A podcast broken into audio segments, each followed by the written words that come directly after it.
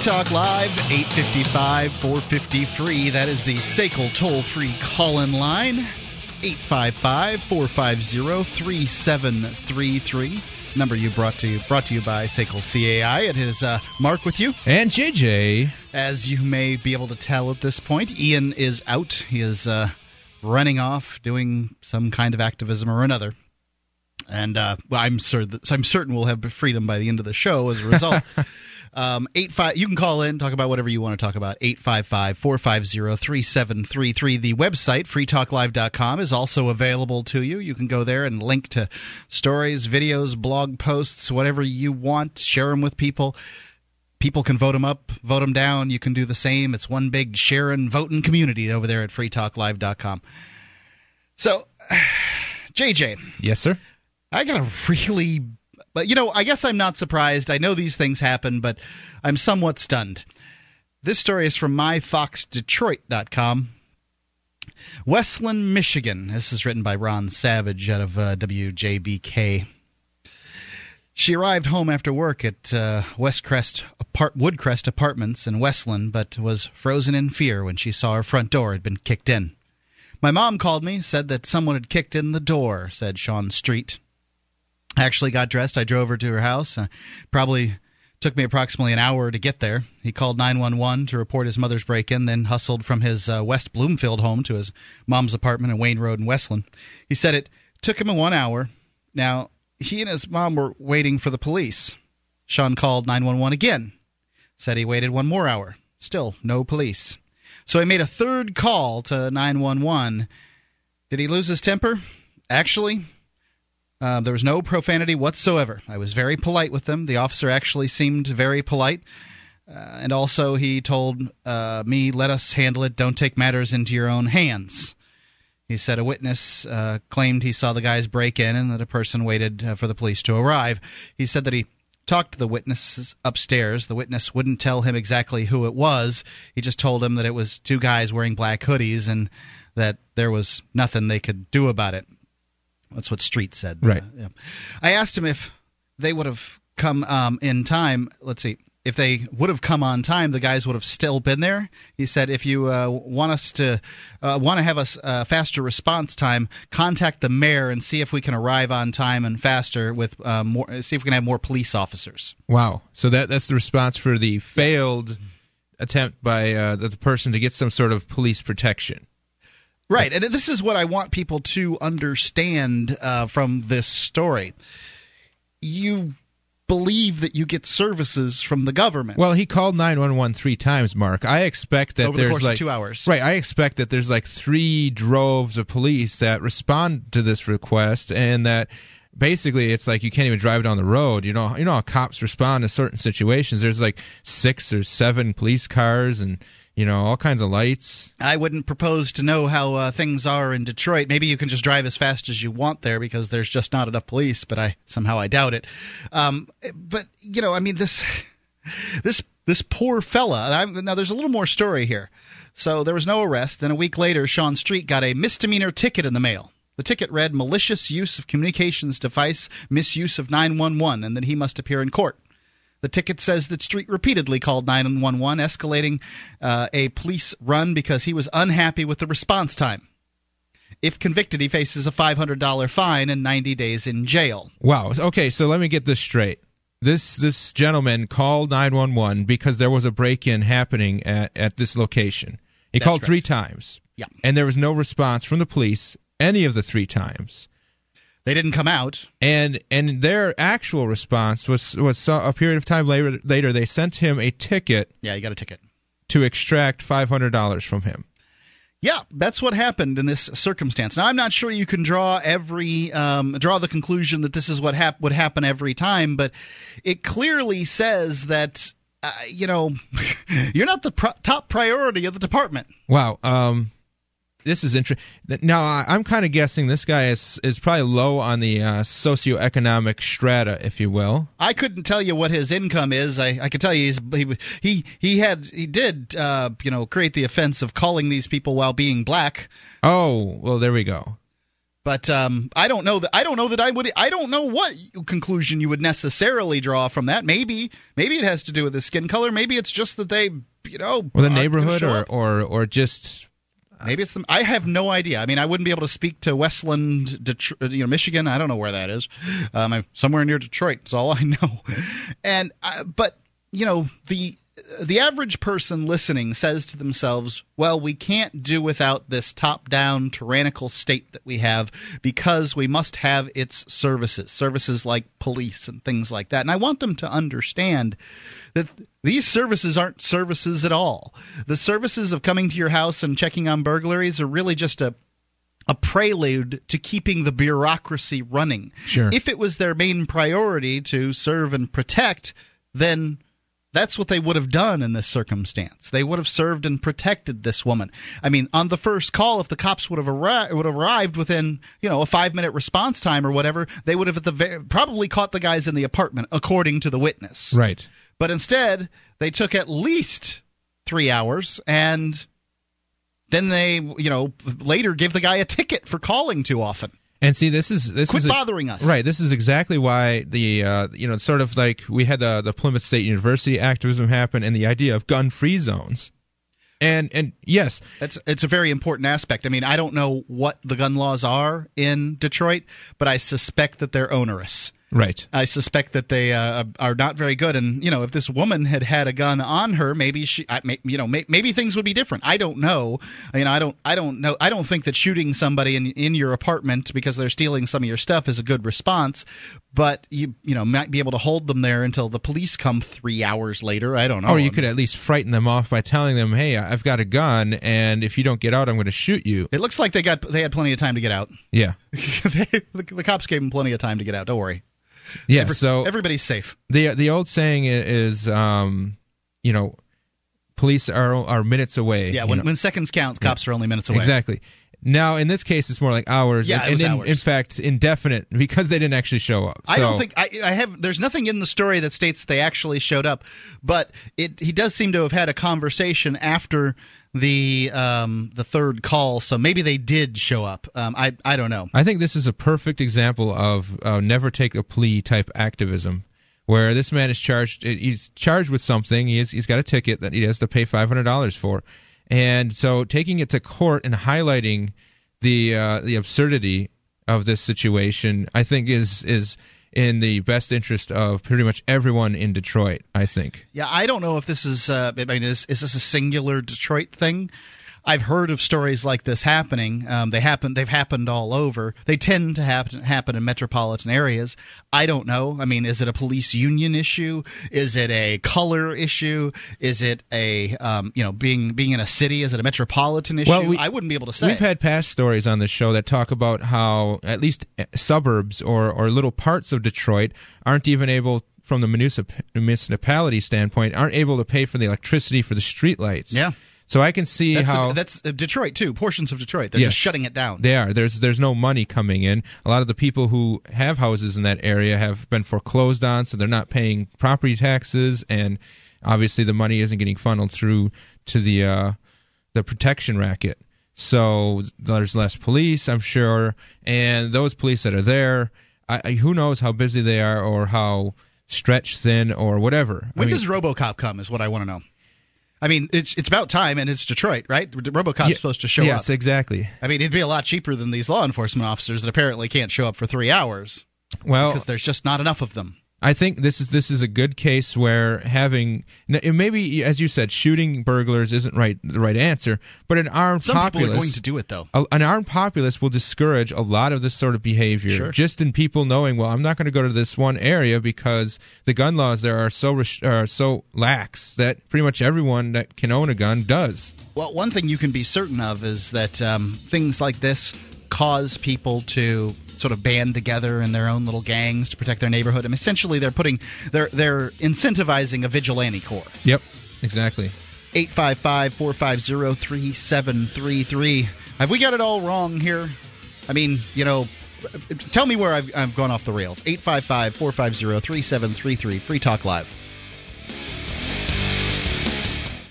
Do you have a product or service that you can sell to a national audience? Free Talk Live is a nationally syndicated radio program on more than one hundred radio stations coast to coast. We've been named to Talkers Magazine's Heavy one hundred list. That's the one hundred most important radio talk shows in the nation thrice. And five times the best political podcast from podcast awards dot com. You can have access to our more than one hundred radio stations and our large and loyal podcast audience for less than one thousand dollars a month. Contact me, Mark, at free talk live dot com.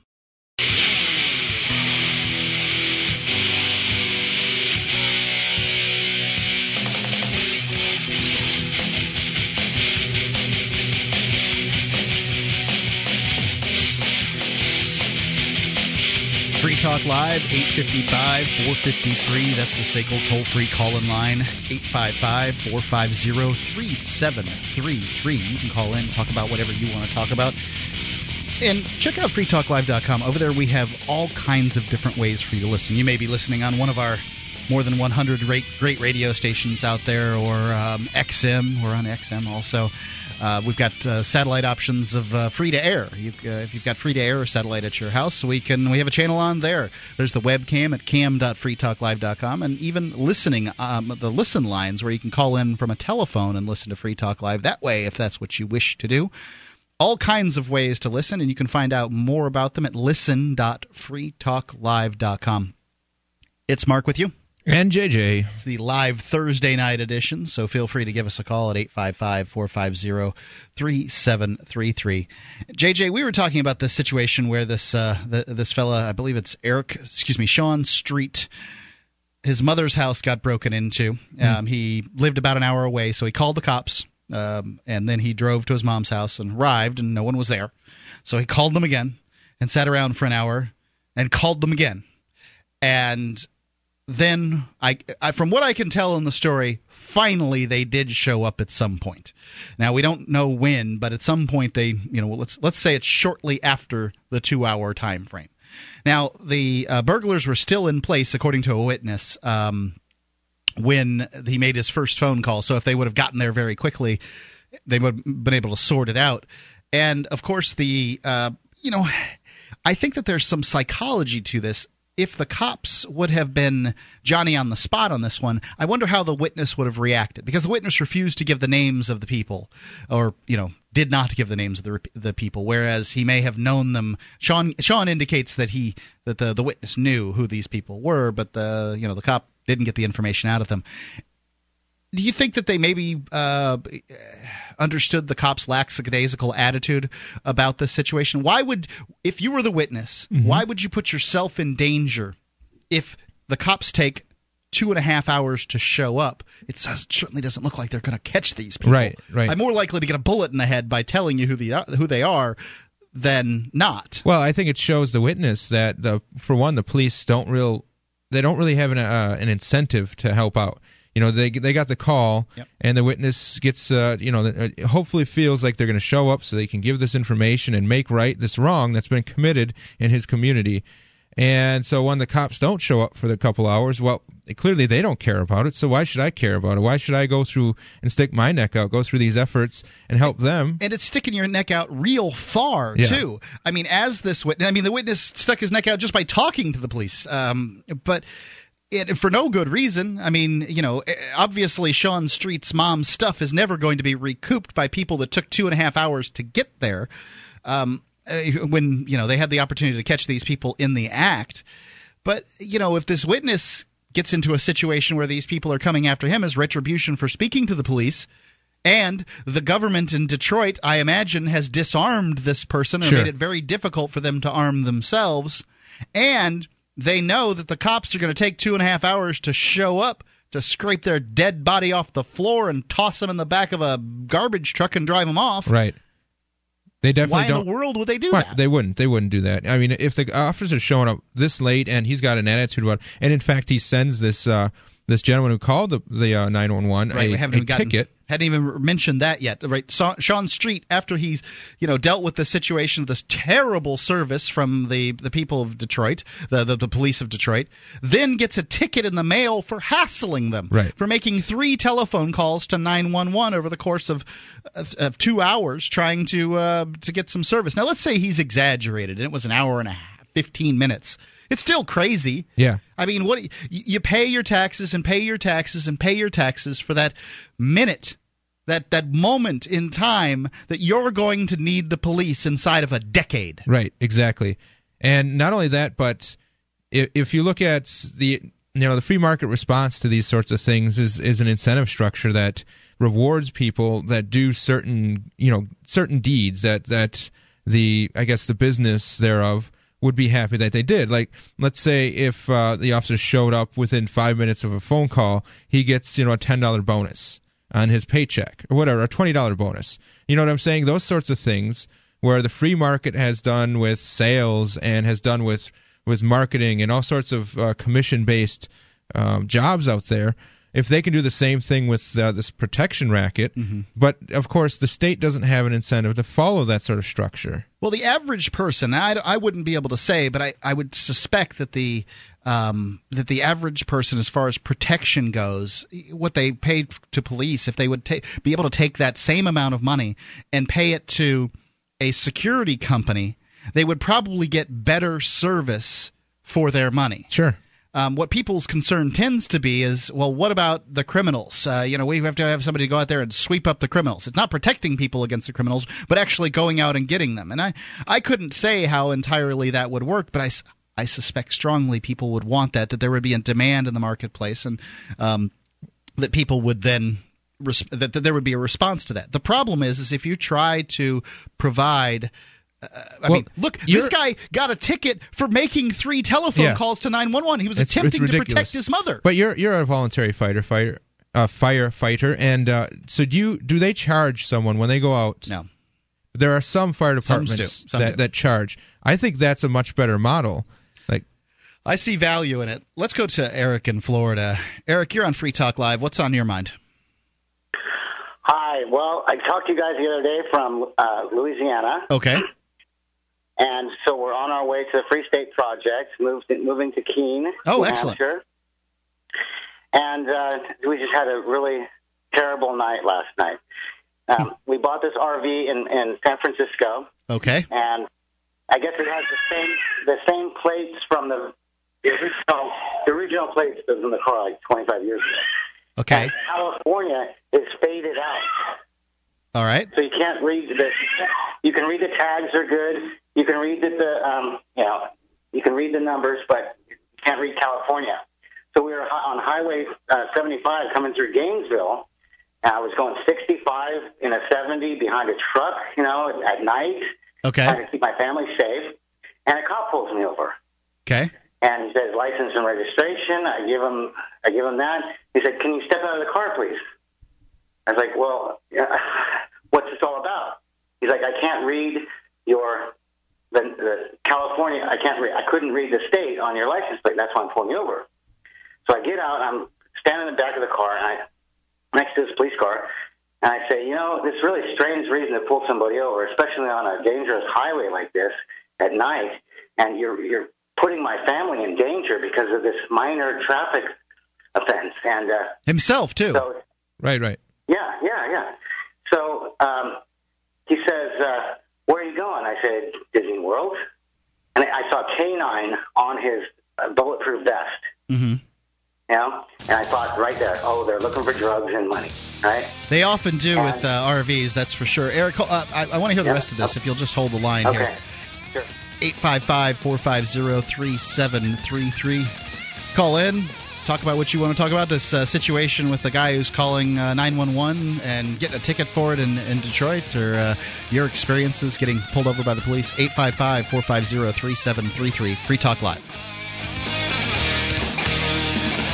D V D, books, music, instruments, periodicals, computers, software, electronics, photo, cell phone, office products, home and garden, bed and bath, furniture, kitchen, pet supplies, automotive, hardware, apparel, shoes, jewelry, grocery, healthcare, sports and outdoors, toys, games, used, and more. It's a department store at your fingertips. shop dot free talk live dot com. Get all your shopping done, get a great deal, and a portion of your purchase goes to benefit Free Talk Live when you enter Amazon via shop dot free talk live dot com.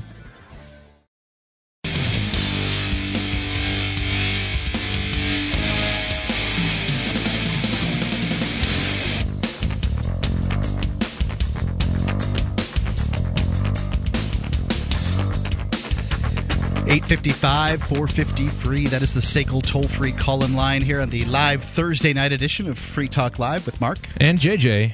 eight five five, four five zero, three seven three three. The state owns, owns the land, but they don't own the water. To be free today, you'd need a boat. And not just any boat, a life yacht. It's a stable catamaran as big as a house that purifies its own water, generates its own power, grows its own food, and has a shallow draft to be able to get a four-wheel drive car or S U V ashore. With a life yacht, you could be free of nearly any government intrusion and have a seashore home anywhere in the world. You can be involved in this project, this amazing idea, for as little as one thousand dollars, and actually nine hundred dollars of it's put in escrow. So um, it's it's not even at risk until they, they actually get things rolling and producing these. Um, and the uh, commitment of as few as eight months. Go find out more about uh, this project uh, to create life yachts at Erickson Council dot com. Again, it's Erickson Council dot com. eight five five, four five zero, three seven three three. Let's go back to Eric in Florida. Eric, you were driving a an older R V in Florida, heading off to, to Disney World with the with the family, and the plates from the R V were somewhat faded, and the, the so the word California was uh, was was bleached out by the sun, and the police pulled you over on the side of the interstate. Can you go ahead? Yes, yes, and so like I said, he um, he took me out of the car, and then. And then he asked me, where are you going? I said, Disney World with my family. Who's in the car? My wife and my twenty-two-month-old baby's daughter. And I said, you know, I, it's really strange you pull me over just for a minor infraction on this dangerous highway and uh, putting my family at risk here.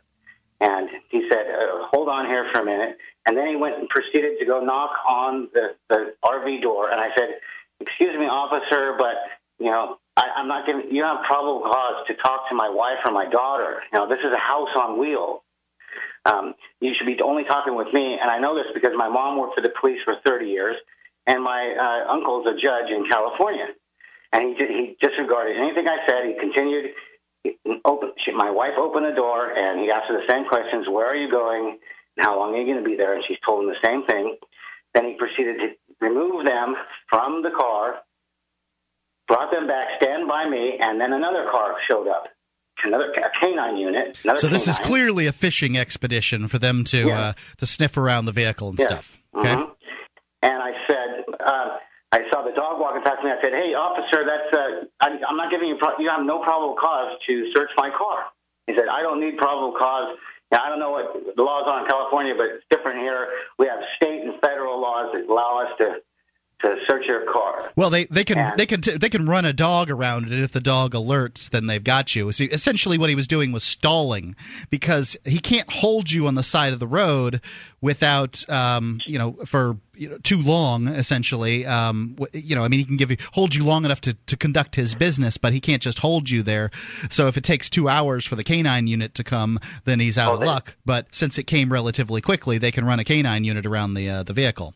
But you could oh, have demanded your ticket. This was this was three minutes. You know, this was sure. one minute. I was stopped. The second minute, the co- the second canine unit showed up, and uh, another minute, a sheriff's deputy showed up. This big guy and said, uh, "We're being respectful to you. Why aren't you be being respectful to me?" And he's got his hand on his hips and he's towering over me. Mm-hmm. And I said, "You're not being respectful for me because I'm telling you, you don't have probable cause to search my car for such a minor."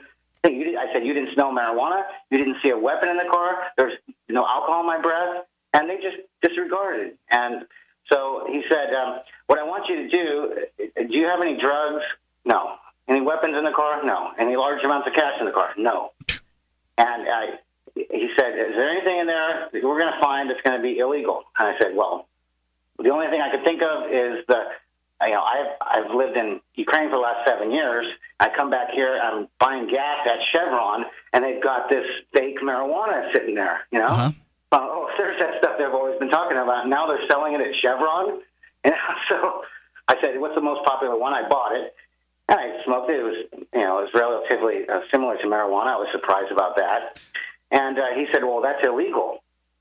I said, but I bought it in uh, Panama City yesterday. Or two days ago. He said, but it's illegal. I said, then why are you cops going after the small guys like us when you should be going after Chevron, the dealer. You know? Yeah, I mean, and there's so, no guarantee it is that. illegal. He just, you know, he, he might not even he, he might not even know what the laws are pertaining to anything. He's just probably pushing you around because he can. Yeah, so I say, you know, marijuana cures cancer, and that's why it's illegal. So and, the answer, the, said, the answer to this is, um, when he asks you if you have anything that might be illegal, is, are you asking me to incriminate myself? Really, that's a good. That's a good thing. You know, I mean, if you if you want to ask me any more questions, you can direct them through my attorney. Can I? Mm-hmm. Am I free to go? Yeah, that's that's mm-hmm. the thing is, once you start giving him answers, he's going to keep asking questions. Sure. And and then once yeah, he's got you answering questions, he'll keep asking right down the line of questions to that sort of type of uh, question. Yeah, you were outraged, as rightly so, at, he was, and he had you on the defensive. Yeah, it was very intimidating, and sure. I was all I could do is think about the big trucks rolling by. Yeah, know, and my family right there, you know. Like the I every time, as fast as possible. every time one of them uh, goes by, the whole R V rocks. You know, you get yeah, this big yeah. face full of dust. Uh, I mean, uh-huh. you just want to get off the side of the road, sure. So I said, you know, you guys are going to do whatever you want to do anyway. So what do you want me to do? And he said, well, I want you to sit in our police car oh, God. while we search your car. I said, but you have no probable cause. And the same thing over and over. And I said, okay, but your car over there is really close to the highway. I don't want to sit in that. Can I sit in this car? He said, oh, the dog's in that car. I don't think you want to sit in that car. I said, you're not going to have the dog search inside the car? And they said, well, the dog said it's a positive. So we're going to check it ourselves. So the dog alerted so, on the vehicle? Yeah. So so they, um, so they, he said, I'll, what I'll do for you is I'll, for your sake, I'll move you, I'll, I'll move my car over farther uh, on the shoulder away from the road. And I'm just like, whatever, okay, I just want to get out of here. So he puts me, my wife, and my baby in the car. And the first thing I look over to Sophia and I said, well, Sophia, you've only been in America for a month. You're already in the back of a police car. And that's exactly why I'm moving to the Free State Project, because of all the, you know, my whole life I've seen this. You know, most of the last twenty-two years I've lived in Europe, where there's really no problem with the police. If you just, you know, if you don't bother anybody, there's no problem. Yeah. And a lot of Americans don't get that. I mean, they they they hear what they hear about Europe over there, but they don't understand that the police in Europe are near are not nearly as intrusive as they are here in the mm-hmm. United States. They're not as con- concerned with things like drugs or that kind of thing. I mean, there's there, there are fewer than a tenth of the people in prison over in Europe than there are over here, and it's not because they have this rash of burglaries. It's not because they've got knifings all over the place. Europe tends to be safer than the United States. United States, but uh, you know, I mean, it's fifty percent of drugs are user, uh, nonviolent drug offenders here in America. That's why they're filled with prison. You know, prisons are filled with people. Right, and the other and, and another good large percentage are violent drug users who would not otherwise be violent. By violent, I mean they have uh, uh-huh. maybe possession of a firearm while they have these drugs and that kind of thing. Yeah, yeah. Um, so, I mean, that doesn't they call that violent? I mean, you haven't you don't have to have actually used the weapon for it to be violent. So the first thing I said when we got into the car is I whispered to my wife, don't say anything, you know, really bad, incriminating, because they're probably recording this, you know. And so fifteen or twenty minutes we're sitting in that car, and they're going through the whole thing, and uh, they finally come out and they say, um, okay, we didn't find anything, and we're, we're not gonna we're not gonna bust you for the spice, even though it is a felony, they said. Mm-hmm. And uh, we weren't, we're not worried about that. And uh, we're just going to give you a warning. And so the uh, they left the well, the deputy sheriff left, and it was just me and the the two K nine guys, two cops, right?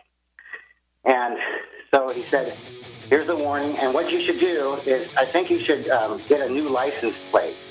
You know, so it's readable for us. You know? Right. Then they'll have to find some other reason to pull you over. Eric, thanks for the call. Uh, I hope to see you up here soon. Give us a call at eight five five, four five zero, three seven three three. It's Free Talk Live, eight five five, four five zero, three seven three three.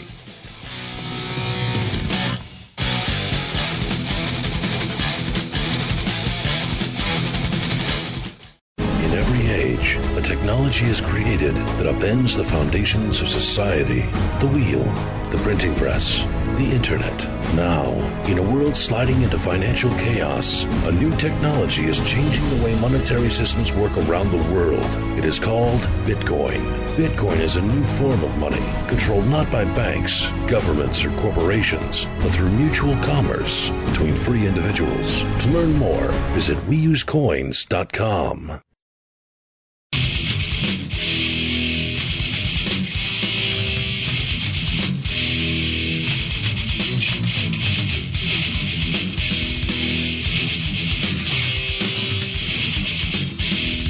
Free Talk Live, eight five five, four five three. It's the Sakel toll-free call-in line, eight five five, four five zero, three seven three three. It's Mark with you. And J J. Call in, talk about whatever's on your mind. That's what we do here on Free Talk Live. The phone lines are brought to you by Sakel C A I. Sakel C A I is a company that handles accounts receivable. They do collections. They do early out billing, and they purchase charged-off receivables. They they do their uh, business in a way that maybe you wouldn't expect from a collections company, which is that they treat your customers with respect. They know that not only do you want to collect your money, but you want to keep your clients, too. It's Sakel C A I. They they provide solutions to your vexing tasks of uh, collections. It's uh, you can see their banner at free talk live dot com. It's the top one on the right-hand side of the page. Uh, they've been a sponsor of Free Talk Live for a very, very long time. We thank them for it. Sakel C A I. So, J J, here's another from the news of the weird, um, and by weird I mean the government and its weird actions all the time. This is from my fox tampa bay dot com, written by Doug Smith. He works over at Fox thirteen over there. Largo, is it a crime to wish bad karma on someone? Pinellas County teenager says she was suspended from school and charged with a crime just for posting a karma comment on her Facebook page. Allie Scott is a junior at Osceola High School. The sixteen-year-old says it all started in school in the school parking lot last month when she parked her brother's car in another girl's spot. Now, I, I don't know about you, but when I was in high school, we didn't have spots. No, I didn't either. So I don't know if this is uh, the kind of thing where someone claims it's their spot and it's not. I don't know. She was asked to move it, and when she did, at the end of the um, at the end of the day, the car had been scratched up with a key. Okay. Without naming who she thought did it, she posted the comment on her Facebook page, "Oh, so you keyed my car. Your karma is going to be a whole lot worse than that." She wound up in the office, and her mom was called. "I started crying immediately. I didn't know what to say. I've never been in trouble before," Allie said. Her mother drove to school and also went to the office to meet with administrators. I had no idea she was in, what she was in trouble for and the severity of it until we got to the Pinellas County Sheriff's Office, said Paula Scott. Allie was charged with stalking by the sheriff's office. She has a court hearing next week. Cecilia Barreda, a uh, spokeswoman for the Pinellas uh, County Sheriff's Office, who I assume sleeps very well at night, said the agency cannot comment on the case because it is an open investigation and she is a juvenile. We can do whatever we want. We don't have to tell you because the woman in question is a juvenile. That's right. So that the fact they wouldn't anyway because it's open case. Right. It's it's their their blanket statement. Of course, we can't tell you anything because we don't know exactly what we need to say to right. get rid of this problem. Right. And uh, we won't.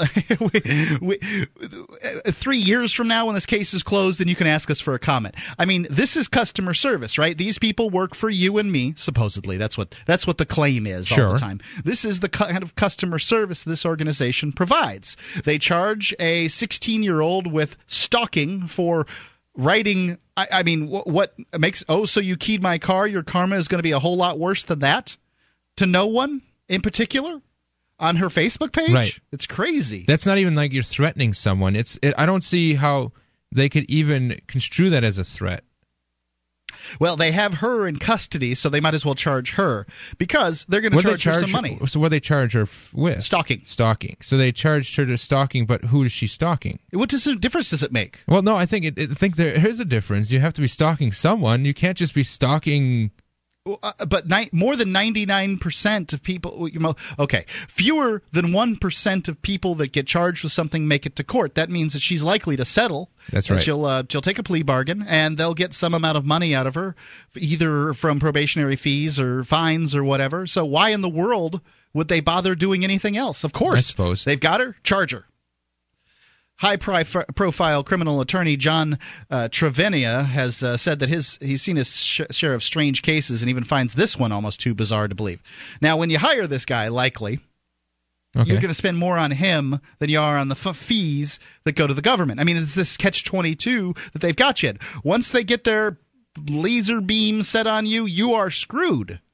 Well, that I, I think that you're you're right to a large extent. There's a lot going on, and not everybody is, is capable of taking a case before the, a judge or jury by themselves. But we've certainly seen that happen here a lot in Keene, where individuals have been able to mount their own legal defense. Now, that doesn't mean they've always been successful, obviously, but I think if more individuals were to take their, their cases to court, like we've talked about oh, yeah. Eric and, and his uh, situation, or the, I mean, I'm sorry, the uh, the guy before Eric. Uh, The guy with the ticket for calling nine one one three times. Yeah. I mean, a lot of these are so absurd that they're going to be dropped before the trial even happens in most right. cases. And that's one of the reasons that we advertise Jurisdictionary at jurisdictionary dot com on the show, is to give you some ability, because a lot of these cases are just s- such a deck of cards, uh, such a house of cards, that they'll just fall over with the slightest resistance from um, individuals. But most people don't resist. They don't resist at all. And that's what happened likely th- with this girl. Now, I mean, my question is, you said she posted this during school. And then I don't know that she posted. No, I think she posted it after she got home. She got she found her car after school, went home, and posted okay, on Facebook. She posted on Facebook at, at home. And then the next day, she was uh, brought into the office. Yes. So, like, the first period or whatever, the first, you know, class she went to. Yeah. That's that's impressive how quickly they, they came around. She must have. Well, that's because somebody saw it. Um, likely the person who keyed her car. Let's go look at her Facebook page. Right. We really got her. Oh, that hoe. She she said that she's going to get us. Let's report her to the school. Wow. And so they, you know, I mean, the person who keys her car gets another one in with the help of the state. Yes. The organization that was put in place yes. to protect the innocent. Yes. Supposedly. I mean, that's the idea. That's the bull crap that we're fed, is the same organization that these people then use, that this, this perpetrator, likely, we don't know, the perpetrator then uses against the victim. Yeah. Victimized twice. Victimized three times, because the mother has to pay for this bull crap. The mother has to pay for the pensions yep. for these parasites calling themselves law enforcement officers. Mm-hmm. I mean, if this if this, this situation is my fox tampa bay dot com is to be believed. And I don't know. I don't. I'm not privy to all the information, but I do know that we have a police state in this country. We have ten times as many people in prison as like the next country yep. in uh, uh, along the way, and that's not because of good police work. I recently saw a, a new. Doc, I don't know how new the documentary is, but I saw this documentary, a War on Kids. Basically, it's a school anti-school documentary, and it highlights a lot of the different aspects. And one of the aspects they talked about, which probably relates to this, is the zero tolerance policy, where schools have these policies in place where you do something to violate, uh, whether it's something you say to someone, something you do, uh, having possession of something, and there's zero tolerance, which means the police get involved right away. There is no sort of talking to an individual one-on-one and, and just trying to work things out anymore. Now the policy is someone violates any of these codes, and the police are involved instantly. The state is involved. We've seen situations with kids uh, writing... Uh, fiction, getting in trouble for writing zombie fiction about uh, using um, you know, their school as a backdrop, someplace right. that they're familiar with. We've seen kids with steak knives, uh, kids with uh, you know one and a half inch blade pocket knives uh, in their car. Yes, uh, Eagle Scouts with one and a half inch blade pocket knives in their car. I've seen uh, uh, they displayed a, a couple toy guns. Yes, a toy gun the size of an inch and a half yeah. long. For a, kid a Lego drew, character, a kid drew a picture of a gun. Yeah, and that that's all it took. I mean, this is the insanity that is the uh, the public school system, and coupled with the arresting. I mean, at this point, f- school officials aren't using disciplinary measures anymore. I don't know if they're too scared or they found a better system or what. I don't. I don't know anything. I think I outsourcing the violence to the police has been basically the the policy of most school districts. In that case, it, it insulates the the uh, administrators and the teachers from any sort of liability with disciplinary action. And I, I don't understand. I do not understand. I just don't understand why the police wouldn't use, you know, if, if you're going, if if you feel that this girl uh, who, you know, said that karma will get you, Allie, is a bad is the perpetrator in this, which I don't understand how you could interpret it that way. But if if that's the case, then why wouldn't you just try to scare her a little bit instead of charging her with something? Maybe, you know, here's the here's the policy B S is when the school calls the police for some infraction of their zero tolerance policy, I imagine it's the police's policy to file a charge. We have to, you know, it's sort of now now the the uh, the tyranny and the, and the sort of police state has become so ingrained that it's like, well, I'm sorry, we pushed the button and the yeah. procedure has to happen right. now. And once the button is pushed, it seems in a lot of cases that the machine just runs you through the mill, yep. grinds you up and spits you out, and whatever happens, happens. And the people everywhere along the way are just doing their jobs, just doing my job, just doing, following orders. And right, just like that. Nobody has any responsibility. Oh, I, I didn't gas them. I didn't gas the Jews. It wasn't me. Right. It's uh, you know, and I mean, I know that that's hyperbole, but it's it's not inaccurate. eight five five, four five zero, three seven three three. Am I off track? Please take me to school on this one. eight five five, four five zero, free. Dig Ed Press dot com is your home for illustrated science fiction and adventure. Escape from Terra, Volume two, continues the bold adventures of intrepid space pioneers as they find wealth, freedom, and a giant Elvis hit in interplanetary space. Phoebus Crumb is where Swashbuckle meets Steampunk in this offbeat space pirate saga written by L. Neil Smith and illustrated by Scott Beezer. Both books are fourteen ninety-five each and available now at Big Ed Press dot com.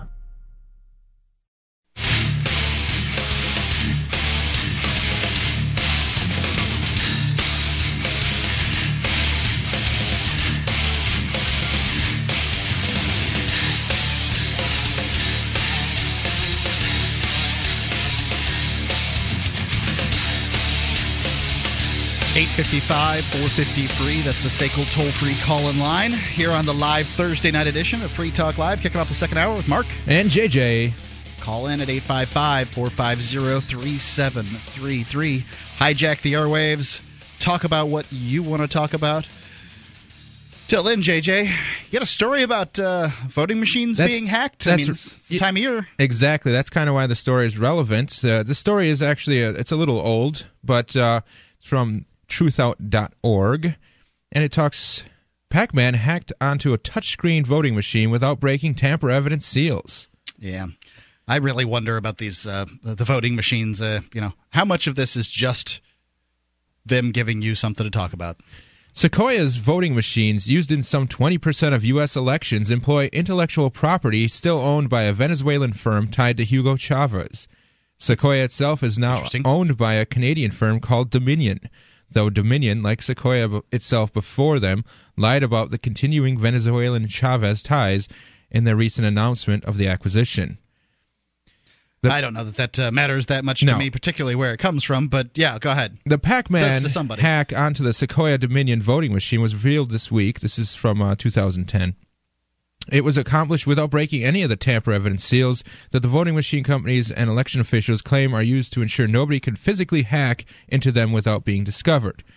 We received the machine, quote, we received the machine with the proper tamper evidence seals intact, the hackers from Princeton and University of Michigan report. The software can be replaced without breaking any of these seals simply by removing screws and opening the case. Really? Then, yeah, they have a video of how they do it. Okay. This particular Sequoia D R E, Direct Recording Electronic Voting Machine model, is known as the A V C Edge. It is used to it is used to be described on the Sequoia website and promotional materials as tamper-proof. It has been hacked previously and failed time and again in recent elections, even though election officials continue to force voters to use them. Yeah, well, you know, I, I don't forced. I mean, you don't have to use it. You just wouldn't otherwise be able to vote. Well, you vote or you don't. Yeah, right? Exactly. I guess. I mean, it's it's this it's crazy. You know, this the the whole foundation of the the system in the United States is the ability to vote. Because you really, I mean, that's yeah. They they all say, anybody you talk to that's in a bureaucracy, they say, well, you don't like it, vote, change the laws, go through the channels that you have to go through, and these police and these policies that they uh, arrest people for the, the even minorest of infractions, it's just ludicrous. Uh, go and through the system. That every, just about every vote out there in some way or another is wrong because humans make mistakes, at the very least.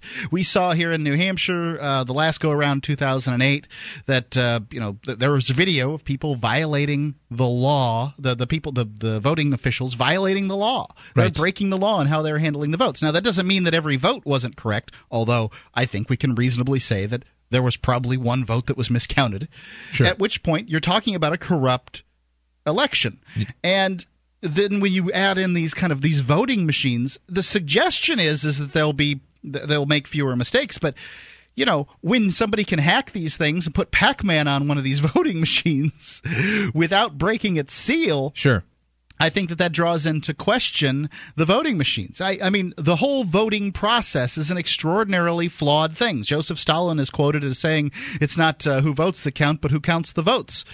And You know, sure it enough. absolutely is. The story goes on. For example, the A V C Edge miscounted votes in New Jersey in two thousand eight, the same election during which the systems also failed to even boot up when polls opened at a Hoboken precinct, mm, Fos- forcing voters, including the state's then-Governor John Corzine, to wait some forty-five minutes before they could cast a vote at all.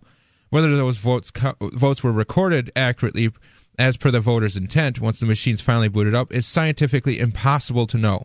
Use of any touchscreen voting machine is the equivalent of a one hundred percent faith-based election. Yeah. No votes cast yeah. during an election, none, can be verified as having been accurately recorded on such systems ever. J. Alex Halderman and that really that that's that that says it all right there. That voting on machines is faith-based. Yes, exactly. Which. And- lends to my credence that government is a religion. Indeed. And I understand why people choose not to vote when they, you know, when things like, when, when they read news items like this. You know, why in the world would you bother going to the polls and spending, you know, half hour, forty-five minutes, an hour of your time to vote when this is going to be the result? Yeah. Faith-based. Well, not only do you have not only do you have to have faith in the person you're voting for, not only do you have to place that sort of belief into that sure. the fact that this person is going to do right by you, as according to what you define as right, but also you, now you have to have faith that your vote is even going to get counted right for the person that you have faith in voting for. So it's it's just uh, I don't. It's just a joke at this point. J. Alex Halderman and, and Ariel J. Feldman, the academic computer science and security experts who hacked the Sequoia machine, this time with Pac-Man, reported that in two thousand eight, the A V C Edge was used in one hundred sixty-one jurisdictions with almost nine million registered voters, including large parts of Louisiana, Missouri, Nevada, and Virginia. As I wonder how many times, though. I mean, they're saying there was nine million registered voters, but how many times was it used, thereby multiplying that nine million um, number and throwing how many votes into question? Exactly. Well, it depends on how many elections each of these different precincts Absolutely. and jurisdictions had. Absolutely. I mean, there's no way to know that information, but it, uh, you know, it runs that nine million number up by a, a huge multiple. In two thousand six, Halderman and Feldman previously hacked a touchscreen voting machine made by Diebold Election Systems Incorporated, which and became, that's the other one. That's the that's the really big one. Exactly, which became Premier Election Solutions, which is which was also then purchased by Dominion, just like Sequoia. So now Sequoia, I mean Dominion owns Sequoia and, and Diebold. Diebold. They hacked Diebold Premier's system with a virus that was able to pass itself from one machine to the next and flip the results of the entire election with oh, little God. chance of detection. The hack was demonstrated, among other places, live on Fox News Authority shortly after it was announced. Yep. Short of adding tamper-proof, tamper-evident seals to these machines, the same seals that went undisturbed when Pac-Man was hacked onto the Sequoia A V C Edge machine, very little has changed since two thousand six, and most of the same hackable and often one hundred percent unverifiable electronic voting systems are still in use today, both in primary elections this year, such as right now, and as in uh, normal elections in November. Yeah, you know, and when you're talking about so much being on the line, I mean, look, think about it for a second.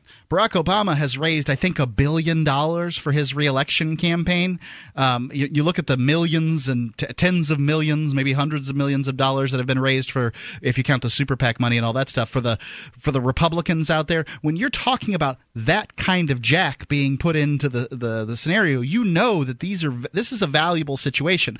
Nobody is trying to be elected president of the United States except for Ron Paul perhaps, because they want to be a public servant, sure. because they want to do right by people. They want to do it for the power. Yep. They want to grasp the ring of power, uh, just like uh, the, the movie the, the Lord of the Rings. That, That's right. That all this power is in that ring.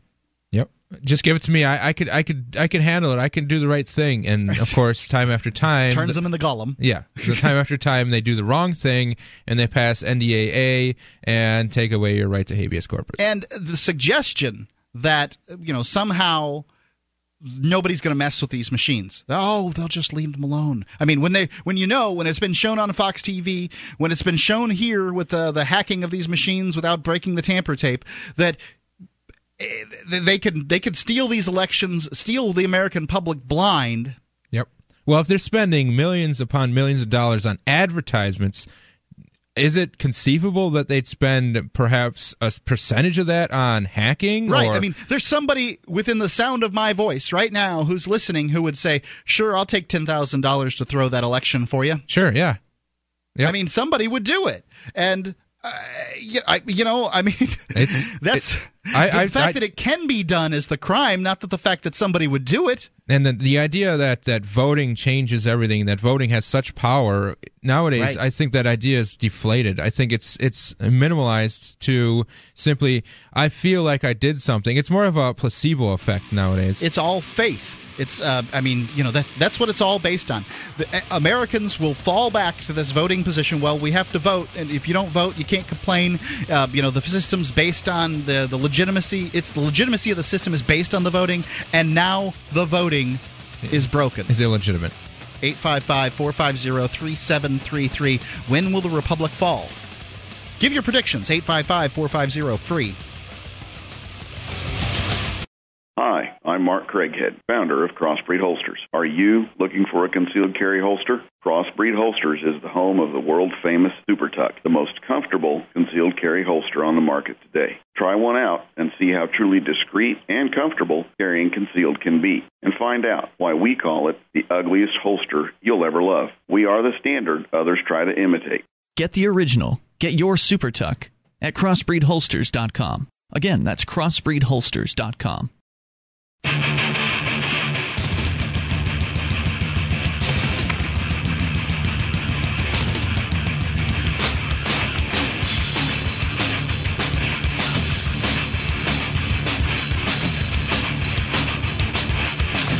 eight five five, four five zero, three seven three three.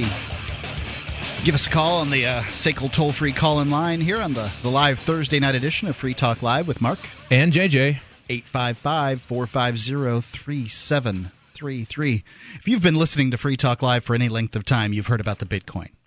The Bitcoin is a uh, a, a digital currency. It is, uh, you know, I mean, you can get them in real form, but it was designed to be a digital currency online. It is a, a mathematic equation that is apparently unbreakable, at least uh, so they claim.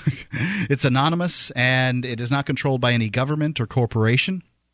It's not inflatable, and it's a it could very well be a revolutionary idea that could change the world. One of the, the real uh, rings of power, one of the real ways that the government controls us is through the monetary uh, policies and the, and the currencies that they create.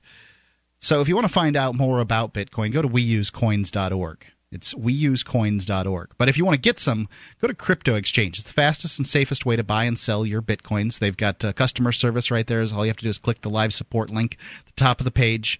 I got some Bitcoins through them, quite a few of them, uh, a couple weeks ago, and I recommend them. It's uh, Crypto Exchange. You can see their banner at bitcoin dot free talk live dot com.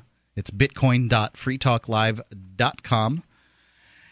J J, you've got a uh, story about them arresting some more reporters. We were just talking about how the United States, uh, yesterday's show, how the United States has slipped down the rankings of uh, um, uh, of the world's press freedom, certainly sliding behind uh, the likes of Botswana and um, I, I can't remember some of the other uh, you know countries. Basically, it's shameful. It's it's shameful. It's shameful. It really is. Well, I've got this story from Huff, Huffington Post dot com. Gasland journalist arrested at hearing by order of House Republicans. In a stunning break with First Amendment policy, House Republicans directed Capitol Hill police to detain a highly regarded documentary crew that was attempting to film a Wednesday hearing on a controversial natural gas procurement practice. Initial reports from sources suggested that an A B C News camera was also prevented from taping the hearing. A B C has since hearing. denied that they sent a crew to the hearing. Josh Fox, director of the Academy Award-nominated documentary Gasland, was taken into custody by Capitol Hill police this morning, along with his crew, after Republicans objected to their presence, according to Democratic sources present at the hearing. Before you go on, I, if there is one place in a free country, you know, I'm using the term extraordinarily loosely, if there's one place that you should be able to film, it is in the the people's wing of the legislative body. Sure. I mean, the House of Republic, House, right? The, the the House of Representatives. Supposedly, this is the people's house, and uh, you know, it seemed to me. Now, I suppose you could make some kind of uh, claims as far as military stuff and that kind of thing. Um, I frankly think that uh, the reason that they need to make so many claims about secrecy about the military is because it's way too intrusive and way too large. But you know, let that uh, let that stand. This is about a, a what a pipeline. This is no, it's a, it's a gas procure, procurement practice. The story we'll we'll we'll talk about later about it talks about fracking and okay. and using that. So method. This is about fracking. Yes. Um, and they don't want to let cameras in. They don't want to let the press in. In a country where freedom of uh, the press is ensconced in the first, they didn't leave it for the Eighth or Ninth Amendments. The First Amendment to the Bill of Rights, they are not allowing. It's, it's the, the first, the right? It's the First Amendment. It's like the, it's like saying the first thing we want to do is be open and transparent about what the government does. Yeah. I mean, that's that's right off the bat, and we want to have people, you know, assemble and have their religions and all that sort of Before stuff. Before we go forward with this new country, right. we want to assure everybody: look, you're going to have freedom of speech. You're going to be able to say whatever you want to say, even though it's unpopular. You're going to be able to have whatever religion you want to have, even if it's unpopular. We're going to be able to have a press that's going to, re- to hold the government accountable. You're going to be able to assemble and uh, petition for redress of grievances against the government if the government gets out of hand. We know what it's. We all know what it's sure. like to have a bad government. We want to lay these five things out in the very First Amendment. And somehow or another, we don't have any of them anymore. Uh, I'm going to skip ahead here in the story a little bit. I don't know if we ever had them. I can't. I, I wouldn't be able to claim.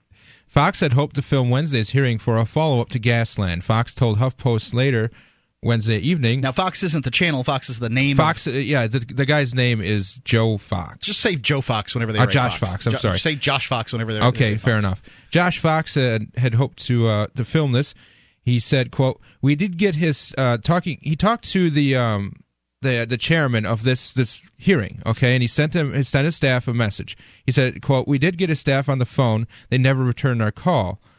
Referring to staffers for Chairman Harris. This is not transparency. This is lockout, and it's bad. It's the people's house, after all. We went, th- we went through the proper channels to arrange to tape this hearing. We have taped congressional hearings before, and we've been turned down before. But I disagree with this policy. Anyone who says they're a journalist is a journalist. It's called the First Amendment. It's the freedom of the press. It's fundamental to our core identity as the United States of America. Hearings. That's you, you know, I don't really care whether they got per- permission ahead of time from sure. whatever the committee uh, chiefs, uh, bureaucrats. I, I don't care about that. As far as I'm concerned, if this doesn't have to do with uh, you know military secrets, and frankly, that doesn't bother me either. But I mean, I underst- I, I, I have some understanding of why they wouldn't allow uh, you know that to be open. But if this doesn't have to do with that, it should be open to the public. Now, if you're running around with your cameras blocking people's view, or you're you, you know you're you're skipping around and jogging around with your camera to the point that you're distracting, sure, okay, that's fine too.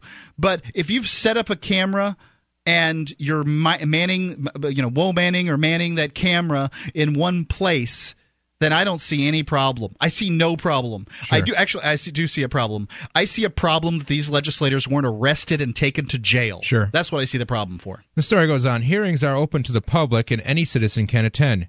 Regulations only govern the use of cameras. Even under an extreme adherence to the rules, Josh Fox's camera could have been confiscated or disabled without subjecting him to arrest. And while Fox, Josh Fox did ha- did not have formal Capitol Hill credentials, Such formalities are rarely enforced against high-profile journalists. Capital credentials. Now tell me there's not a state-run media. That's right. If the if the government gives credentials for people to cover it, then it is licensing, and if it is licensing, then it is licensing certain organizations to be the state media and others are not. That's right. Because they can then lose those credentials if they don't, uh, you know, if they don't uh, follow the government's line the way they want them to. Sure. Temporary passes are easy to obtain, and if Republicans had objected on procedural grounds, they could have simply sent the crew to the front desk rather than ordering police to arrest journalists.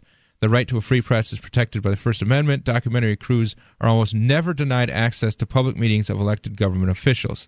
Then they have some a bunch of updates. So this story happened uh, yesterday. Yeah. And they had some updates uh, to the story as more news came out. And uh, basically I'm going to skip ahead. Fox had apparently, uh, Josh Fox had a, apparently applied for credentialing the day before the hearing, but had been unable to ad- uh, obtain official permission to film. He had asked a credentialed film crew, so there's a crew that had the right piece of paper. He asked them to tape the proceedings on his behalf, was informed that's not permitted. And it goes on, the story goes on, the idea is that he's been rejected because of his political views, so his, his slant. Nice. So now... Yep. Oh, this is it, man. That's this is this is press. How, this is how a republic crumbles, people.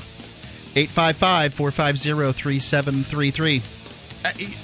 Am I am I going too far? Americans are losing their wealth. People are rioting in the streets. For years, the American people have ignored the assaults on our liberty. The book In Plain Sight, The Disregarded Truth, not only reveals the truth and the deceptive tactics that have caused the decline of our liberty, but also identifies and explains how we, the American people, can restart what was once a free America. It's time to wake up, protect our liberty, and return the government back to its proper role. It's time to know the truth. Order In Plain Sight, The Disregarded Truth today at Amazon dot com.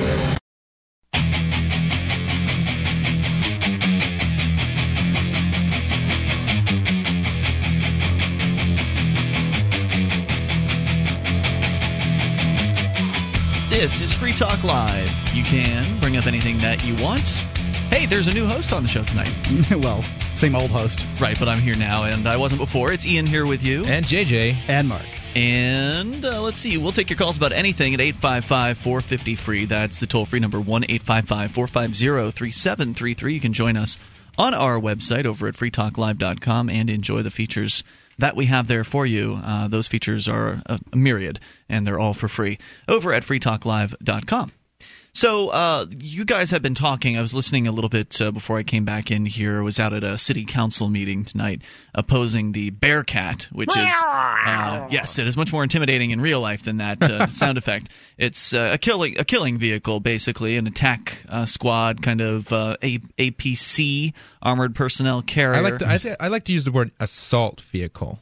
That, it, that, it actually does have the word attack in the acronym. When you yes. look at what Bearcat stands for, it, the, the word attack is in there, the last A. So one of your signs needs to be that, what the acronym for Bearcat is. Mark, you should do that. That's a great idea. Um, Kelly Kelly Voluntarist, who uh, went to the T S A today. If I did that, who would run the show?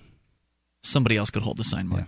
Okay. Uh, so Kelly Voluntarist was there with me. Derek J was there with me. It was a small crew that came out. But this wasn't the actual hearing where they're going to be having people speak about the Bearcat. That's coming up next week. Uh, but this was the intention this week was to just go out and be seen, you know, to, to have the full city council see that there's some opposition to this thing. Sure. Uh, so so hopefully next time around we'll we'll have more people out there. But just as an example of how just pathetic uh, the attendance of these meetings is, It's it's held in the same room as the council meeting, or excuse me, the uh, the courts, district court, and so the same chairs are set up for the audience as they would be in district court. It's not a very big room. No, it's not, and maybe there's like fifty seats, maybe. I think that's a good good yeah. estimate. Uh, and it, you know, if all the seats are filled, then there's usually st- people standing in the back. That's what happens during district court. They'll fill the whole they'll fill the whole room full of victims. But at city council meetings, they want as few people as possible watching their. Well, they stuff. have it on television, so you could say that more people can watch it without actually having to attend. But as far as people attending, it's probably uh, the, concerned, the worst wa- worst viewed thing on the uh, local television station. It was atrocious. I walked in there, uh, you know, just about ten minutes before the meeting started, and there was one guy, pretty much two guys, sitting in, in the audience area, aside from city bureaucrats. Like, the people that I didn't immediately recognize as working for the city, two people at this meeting. Mm. So just give you some idea of how participating. Doesn't that seem like a clubhouse at that point? When when most of the people the who show, club, show sure. up work for the city in some capacity, and, and the only reason they're really showing up is because they might be asked uh, some sort of question from one of the mm-hmm. counselors about something relating to their bureaucracy. I mean, it sounds like a clubhouse for, for the uh, the different classes of uh, our society. Yep, and so they they've you know moved the meeting, or they've moved the Bearcat issue to a committee, which is the way they do things around here. If an issue comes up, it's it's sent to a committee of of city councilors, and then they'll look at that next week. So we'll tell you more about how that went. Uh, eight five five, four five zero, F R E E, that's the Sakel C A I toll-free line. I'm coming in the middle of a conversation, though, about this uh, Josh Fox guy who was arrested, as I understand it, for videotaping at a public hearing. That's correct? Right. There's a public committee hearing at Capitol Hill for the House of Representatives mm-hmm. talking about the... Um, It's it's for the Fracking. House sub yes House Subcommittee on Energy and Environment, and they were t- they were talking about fracking, and that was one of the things to be covered. Mm-hmm. And uh, according to this is a Huff- Huffington Post article, and according to video that they have, I, I haven't actually watched it, but they have a little uh, description. It says that the ranking Democrat on the subcommittee can be heard at the end of the clip asking Republican Chairman Andy Harris to halt the arrest and permit Fox to film the public hearing. What a surprise. Uh, something in, uh, reported in the, the HuffPo makes a, a Democrat look good. What sure. a surprise. Well, I'm, you know, that's the HuffPo. You have to get what slant you get, and so everyone understands what we're, we're talking about. Uh, that's what we do but here it, on Free Talk Live is uh, we, we pretty much have to take the, uh, you know, the the slanted media on one side or the other. Sure, sure. And uh, in, in the video, Harris can be heard denying Miller's request as Fox is escorted out of the hearing in handcuffs. Now, I had, just before we went to, we had to take a break, um, we talked about how he, at one point, let's see, I'm I'm, I'm just trying to get caught up here with my notes, but um, he he tried to get another crew to film it, so he couldn't get the credentials. Mm. He tried to get another crew that already had credentials, already had the permission from the masters to film, and he tried to get them to film, and they were denied as well, because it was connected, associated with him. And so... Basically, so they're basically denying him because he has a political viewpoint. He, he wrote, uh, he's this is the guy who did the documentary. Um, oh dang it, Gasland. Gasland, that's right. So he talks. He's he doesn't like the the fracking. He doesn't like that sort of procurement of mm-hmm. natural gas, and he has spoken out against it. And clearly, the Republicans or whoever's in that sort of power hungry position doesn't like his point of view and doesn't want him to film. And so they arrested him. You it's, may not report. It's pathetic. And I mean, it's, it's just awful. It's discouraging when they're arresting people on Capitol Hill who wanted to be journalists and, and hold people accountable and show transparency. What does that say to the person going to their city council meeting to record, or going to some small podunk town to record something in interaction with a police officer? If there, if if the the government, the state, can get away with throwing people in cages on Capitol Hill for this stuff, well, mm-hmm. then I guess that gives them permission to do it anywhere. If it's good on Capitol Hill, it's good anywhere.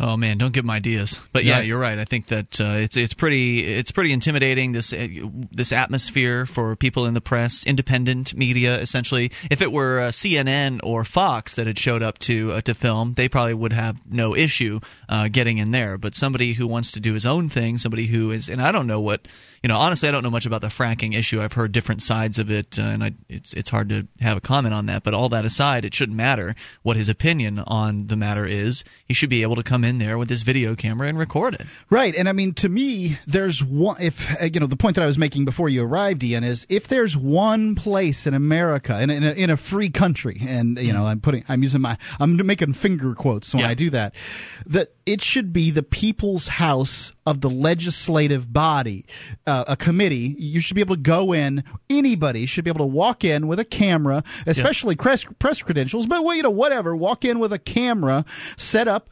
quietly and unobtrusively record. Now, I mean, if you're if you're in your, with your camera sticking it in everybody's face, running all over the place, I get it, right? If you were wearing a clown suit and you know you're causing all kinds of problems, uh, you know, I get it. But But if you're quietly recording the proceedings, yeah. Then... If you've got a couple of cameras, if you've got a few people set up with a few cameras in different corners, just getting different shots, then there's no reason at all. The claim wasn't even that these people were being disruptive. That wasn't no. the claim. The claim so is you haven't got the piece of paper that we pass out. Right. Really? You need to have credentials to film in a country that has freedom of the press. The government is now licensing. You know, this is a state-run yep. media. Exactly. Let's go to you and your thoughts. Bill is listening in Indy to W X N T. Bill, you're on Free Talk Live with Ian, J J, and Mark. Hey, guys. Um, thanks for taking the call. Sure, Bill. Go I, ahead uh, with your thoughts. Thanks, guys. I, I listen frequently, and it's I, I just – we talk about the media's plan, and just in listening to you talk, we don't know, and you brought up a really valid point that I agree with. If he sits quietly, if he had gone through the proper process, and there is a process. Why do you have to go through a proper process? Why do you have to go through a process? Okay, hey, wait, can I finish the point, please? I yeah. listened to you guys. You guys did a great job. So there's a process. You want a driver's license? Learn to drive, take the test, register, get a license. You're now registered as a qualified user of a vehicle on the roads. They do have to do that. If nothing else, who's coming into the building and who's videotaping it? And not all meetings should be recorded. Wait, you can, well, anybody could wait, wait, wait. Who could? Have, wait, no, no. Before you go on, there's an important. You have staff planning, planning meetings. Anybody could go in. Wait, any member of the public can go in. This is about cameras. Yeah. That's, so and right. It's, and guess what? The other crew could do because they went through the process and got a certificate. No, no. Actually, no, the other crew actually, not, you're mistaken, no. sir. The, the other crew that I'm, did. I'm, I haven't even read the story. I'm listening to what you tell okay, me. Okay, let me let me explain so this. Let me reiterate. Hold on. If you could. Stop talking for Maybe a moment. Maybe you misunderstood. Yes, I, he got another crew that had already gotten credentials, and then he asked them to record on his behalf, and they were rejected. Right. So they already okay, had so the piece already... of paper that you are talking about. They had already gone through that procedure, and they were rejected. So, sir, what do you have to say to that? I'll tell you what. I'll let you stick around, Bill. Hang on. We'll come back to you in a moment. There's a process hey. until we don't like the process anymore, in which case we can undo the process we'll because we have a process. Arbitrarily change the rules. Right. It's our process, right. and we're I in mean, charge of it. You could kill somebody in there without camera, right? That's eight. why we have driver's licenses. Toll-free number is eight five five, four five zero, F R E E. That's the Sakel C A I toll-free line. You can take control. Just beg for permission, and then you can have your free press, right? Free Talk Live. Here on Free Talk Live, we've been pretty excited about the Bitcoin. It's a decentralized, free market digital currency. You can learn more about it at we use coins dot com. But if you already have some Bitcoins and you'd like to spend them, you can spend them at spend bitcoins dot com. When you spend Bitcoins on Amazon via spend bitcoins dot com, Free Talk Live gets a cut. Or if you're an Australian trying to figure out how to buy Bitcoins, you can buy them with cash at a u dot spend bitcoins dot com. Once again, that's spend bitcoins dot com. This is Free Talk Live. Dial in toll-free and bring up whatever you want. eight five five, four five zero, F R E E is the Sakel C A I toll-free line. one eight five five, four five zero, three seven three three. You can join us on our website at free talk live dot com. We give you the features on the site. They're completely free, so enjoy those. Uh, again, free talk live dot com. Listening options are available. I was uh, listening via our broadband stream on the TuneIn app uh, on the way into the studio here tonight as I was out and about at a city council meeting. You can go to listen dot free talk live dot com to get tuned into either our broadband, midband, or narrowband slash dial-up streams, all for free. Uh, you can get the latest episode of Free Talk Live around the clock that way, plus a list of over one hundred great radio stations airing the show throughout the week at various different times. Our satellite listening options, including X M satellite radio, as well as our K U band free-to-air channel, the webcam, and the listen lines that allow you to call from any phone that can dial long distance, all over at listen dot free talk live dot com. Coming up here in just a few weeks, the Free State Project's Liberty Forum. It's happening February twenty-third through the twenty-sixth.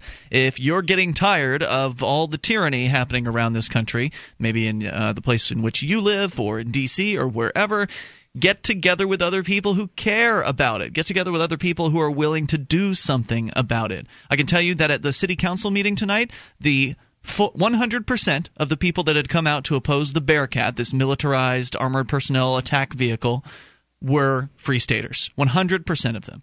Um, Just shows people aren't involved in their government. No, people are not involved it's at not all. It's not their government. They aren't involved in the government. Right. And so you have to get together with other people who are of a like mindset, who are willing to take action, who are willing to take a risk, and do something to achieve liberty in our lifetime. The Liberty Forum is going to showcase that. Uh, it's going to have great speakers who love freedom and talking on a variety of topics. Everything from uh, photography is not a crime, like uh, Carlos Miller, the uh, infamous blogger. He will be in attendance. Uh, Jody Emery from Cannabis Culture Magazine will be there. And a number of other great folks, including Peter Schiff, Prax Girl, John Bush from uh, Austin, Texas's Freedom Movement, and so many uh, more. I can't name them all here, but you can go to free state project dot org slash liberty forum and learn about all all the speakers there. Get the schedule. It's going to be a four-day event, so it's uh, Thursday, Friday, Saturday, and Sunday. Come up for as much of it as you possibly can. If you can't make the whole thing, you can only come Saturday and Sunday. It's still worth the trip. So uh, come on up. Spend the weekend in a hotel with hundreds of other like-minded, liberty-oriented people, and get to know some of these people who could very well be your neighbors in the future if you decide to make the move to New Hampshire as part of the Free State Project. Go to free state project dot org slash liberty forum, and you can use our discount code F T L twenty twelve to sign up at a ten percent discount. free state project dot org slash liberty forum, discount code F T L twenty twelve. And Free Talk Live will be broadcasting live from the event.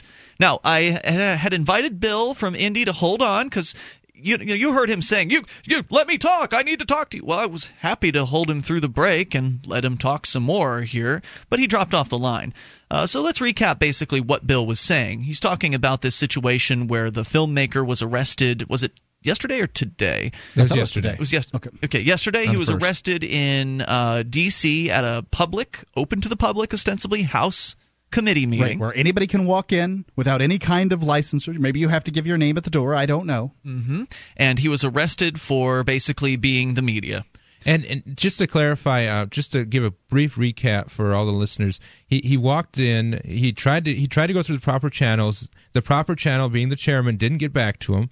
He oh, came what do you in, know? He came in to film, and and in in that sort of situation, policies are in place where at most he would have had his camera confiscated or disabled, and he could have remained there and not been arrested. In fact, the fact that he was arrested throws this into this is, extraordinary conditions. This is a departure from their sort of written rules. Yes. And I would have loved to have talked to Bill because I kind of feel like he had an Me agenda. Too. I mean, I, I, I... Well, Bill was one of those folks that uh, is of the mindset of, well, whatever hoops the government puts up for you to jump through, it's fine. You right. should just do whatever they say, and then you can record if, whatever they if want. If you can have this kind of licensing, and that's what I'm going to call this. I mean, essentially you're being licensed uh, uh, to be able to record in what is a public meeting, open to the public, just in a free country pass. Where they have freedom of the press, um, and you know uh, he he didn't give them much time to respond. But let's point out that another group that he was affiliated with did get the pass, and they were able to film, and then they stopped them from being able to film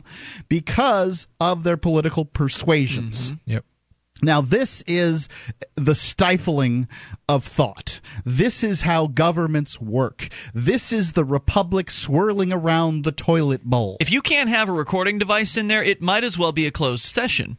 If the only people who are allowed to experience that are the people who came to attend it, and mm-hmm. everyone else in this country, the other, you know, three hundred million people, are completely obscure, you know, they're completely shut off from it, then it's not a public session. Right. It's a clo- might as well be behind closed doors. This isn't the country that was set up two hundred and something years ago where people rode around on horseback and, and the town crier came out. I mean, sure. everybody's got a cell phone, and you sh- your your public officials should be accountable to you. Of all, yeah, of all the places that you would expect the free press to exist in this country, you'd expect it to be Capitol Hill. I mean, with all the decisions they make, especially that the fact that this was a committee meeting. It wasn't even a full meeting of the House. It was just a small committee meeting in one room of this other building. It's just it's absurd. Well, now, call me conspiratorial, but I think Bill was in the fracking industry. I feel like this is what this is about. Like, I hate... I will call you conspiratorial. I, I just... That's completely I, you know, out of left field. What in the world would somebody say that for? Because Who they're obedient. They, they, because they might been, hate HuffPost. That's not obedience, dude. No, they've, been, they've been trained. That's the, they've, been, they've been trained to be obedient. It's a common refrain that, well, if the government you can says have a per- you need a license to have a kid, should you do it? If the government they, says you yeah. don't have a license to breathe air? People will say, will, will take sides with that. If it's been that way for a little while, they'll say the same thing about protests. Well, if you don't have a permit to protest, then you can't you can't just expect to be able to assemble in public and protest. You've got there's a process. You can go through the process.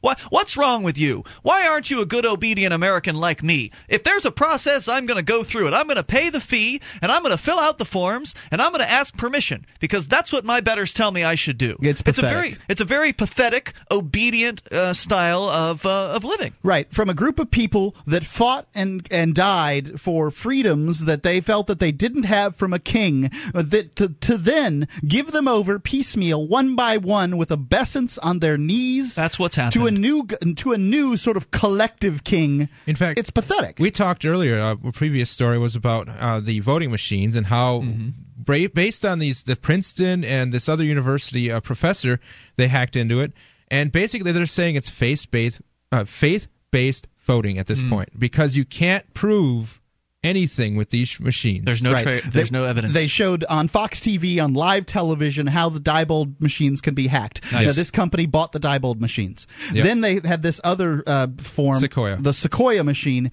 They hacked it. They had it has seals on it to prevent it from being tampered with. They they you know they hacked it without breaking the seals and put Pac-Man on it.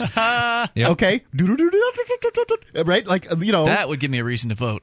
It's crazy. And then people say you've got to be involved. You You've got to vote. Right. I mean, the whole foundation, what's the point? The very foundation of this country is voting, and it's been undermined. It's yeah. it's gone.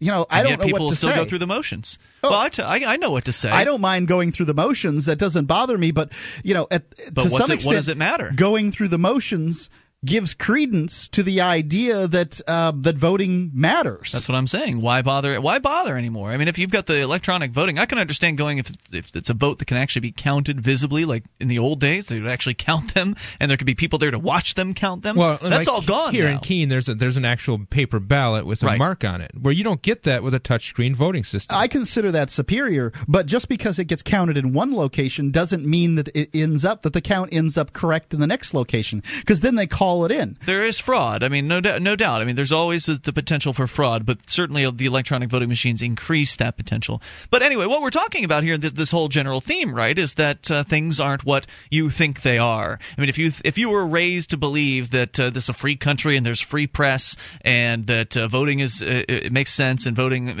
works, we've just completely undermined all of that. Right, and if you don't vote, you can't complain. I, you know, I mean, I I would suggest that if, if you're voting, you know, you're you're being duped.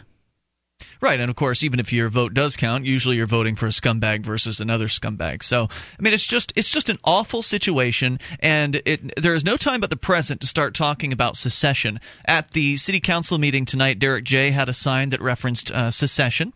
And it was also anti-Bearcat, which was what we were there for, this uh, this tank thing that they want to get the police. The federal government is going to buy for the police department. Uh, in this, by the way, Keene is a population of about twenty-three, twenty-four thousand people. Mm-hmm. Uh, so someone has determined that Keene, New Hampshire needs a Bearcat. Well, actually, um, in the federal government. They, yeah, the, the federal government. If you go to their website, they actually have this form that says, do you think your city needs it? Here, fill out this form oh. and petition, you know, that basically fast tracks the idea of getting this Bearcat into the city. So and so the, the city right police the department, the city anyone, police department filled that out? Sure, anyone mm-hmm. could fill it out. Anyone. Oh, I see. one eight five five So that was a Homeland Security form on their site. Yeah, on the Bear- on Lenco's site, the actual ah. manufacturer's site.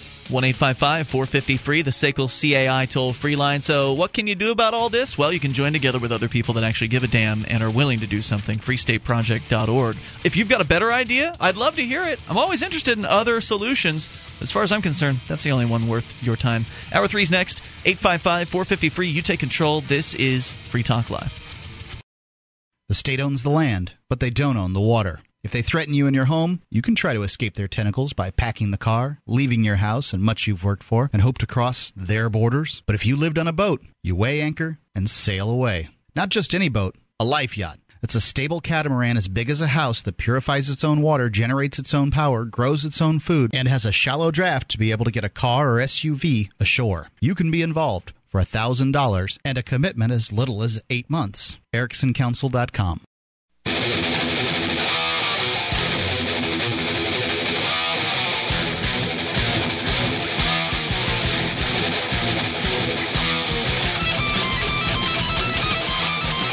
This is Free Talk Live. You can dial in toll-free and bring up anything that you want. The number, eight five five four five zero free That's one eight five five four five zero three seven three three As we launch here into the third hour, it's Ian with you. J J. And Mark. Inviting you over to our website at free talk live dot com Do head on over there, get interactive.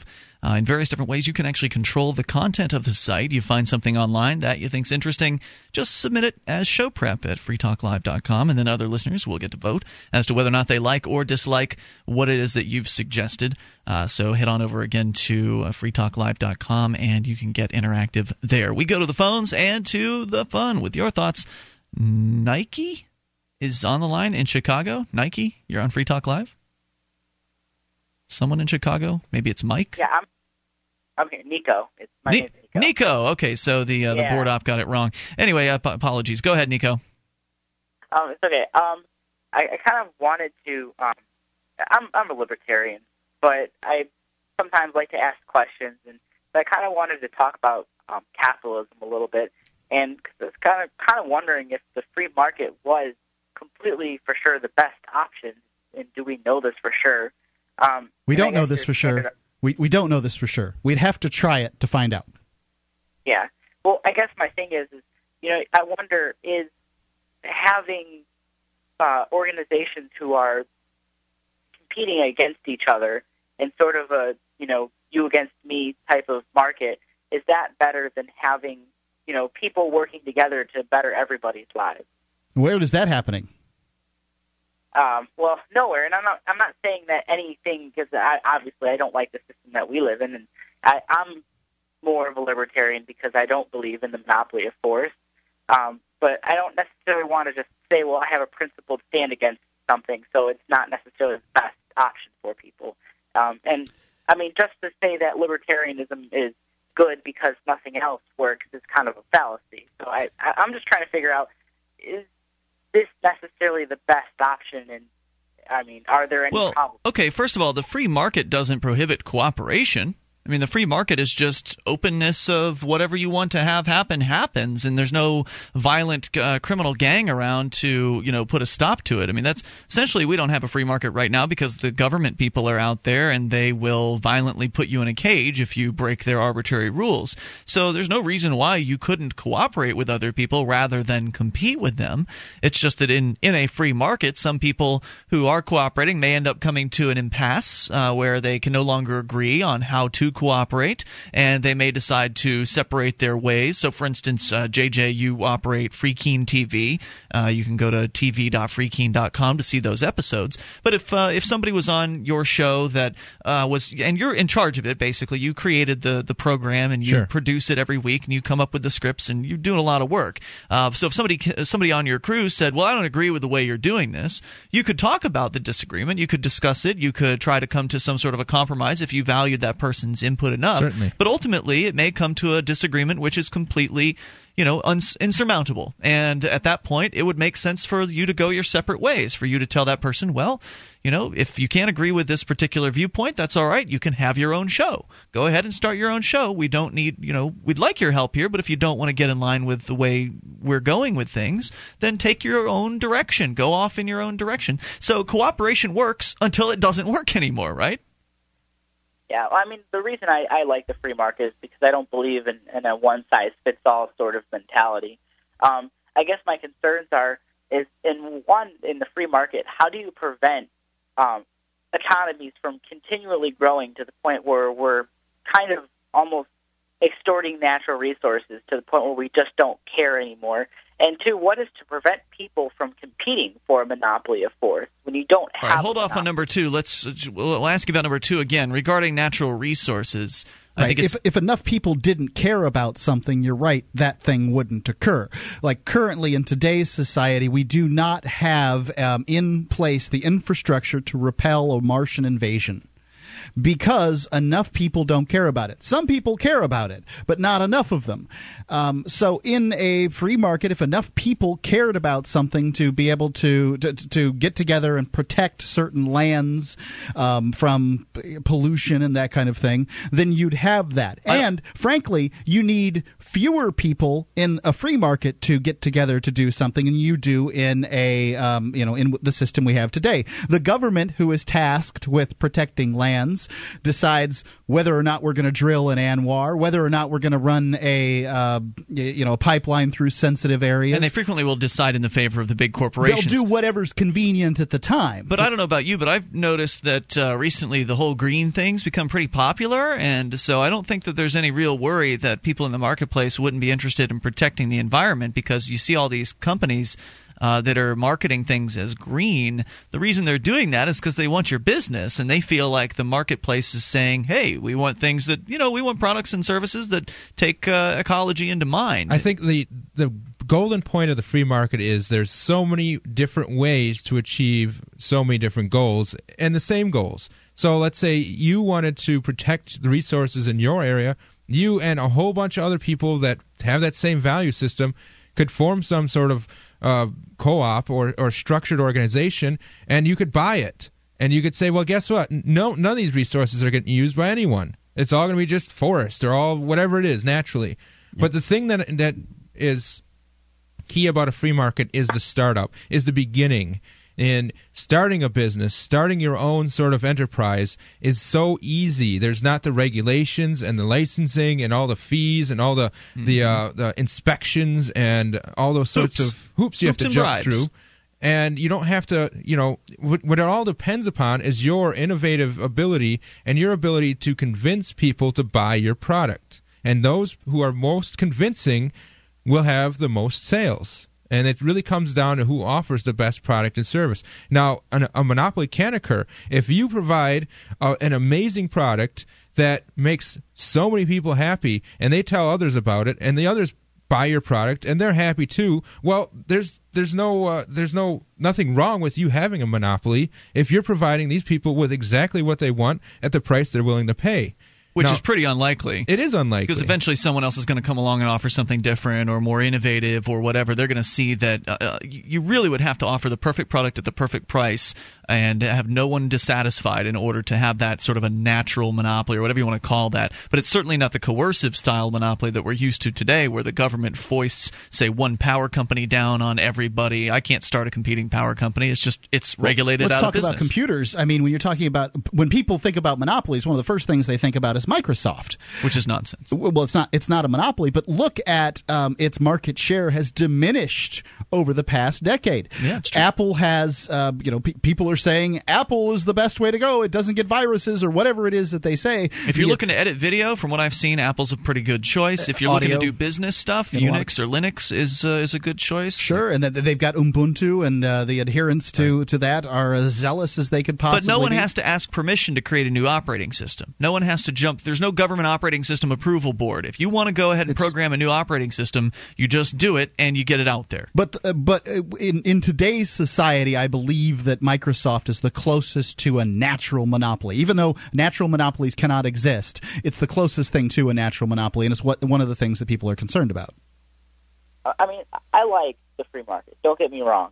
And right now, I feel like it's the best option. You know, I I. greatly support the Free State Project and everything you guys are doing, and I really do. I guess my main concern with the free market is I feel like a lot of people kind of act in, in ways that serve their self-interest. Um, and I'm not talking about big corporations, because big corporations can't exist without, you know, little people. But I'm talking about, you know, everyday people. I mean, one of the reasons Apple is so big is because they're Their prices are, I mean, they're a little higher, but they're not outrageous because a lot of their work is done in in sweatshops and stuff like that. that well, first of all, don't. you're absolutely okay, correct. Well, that Apple's people, uh, work isn't any different than any other computer company's work. Well, for, I, I'm not blaming it on Apple, but what I'm saying is well, hold a lot that of thought. Places, we can come back to you here in a moment, but uh, you're okay, right. I'm just saying people, it's an even playing field. I'm, people do have uh, their own self-interest in mind when they make decisions, and boy, thank goodness if you didn't, you might starve. Uh, eight five five, four five zero, F R E E, that's the Sakel C A I toll-free line. You got to take care of yourself first before you can help others, right? one eight five five, four five zero, three seven three three. We'll talk more about it here with Nico in a moment. You can also take control, bring up anything. It is Free Talk Live. Become a Free Talk Live amplifier for just three dollars per month. You'll get perks, and you'll help us free more minds worldwide. Visit amp dot free talk live dot com.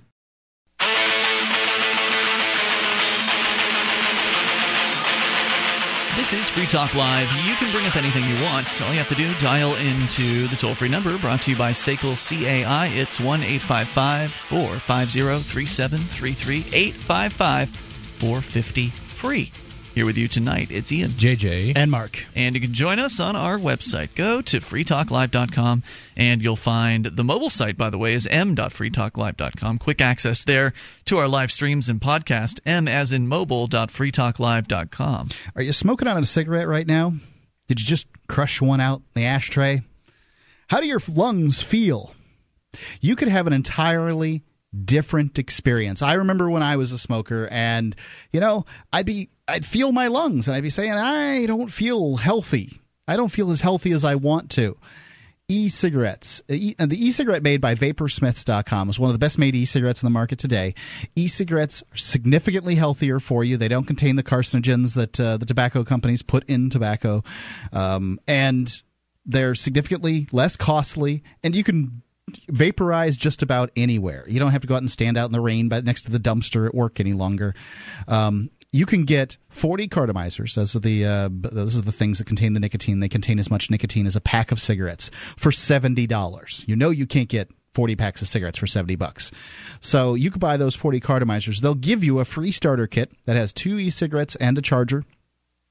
You can get it in whatever flavor you want, uh, reds, Turkish, classics, menthol, cloves. And then uh, you know, food flavors, cherry, vanilla, strawberry, whatever you want.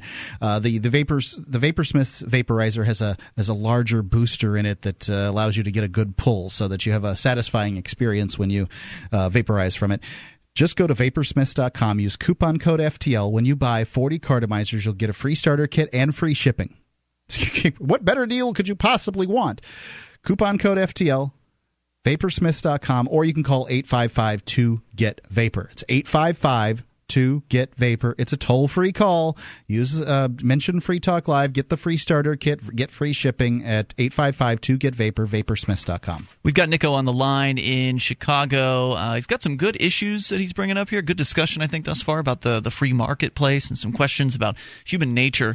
Uh, now, Nico, you are you there with us?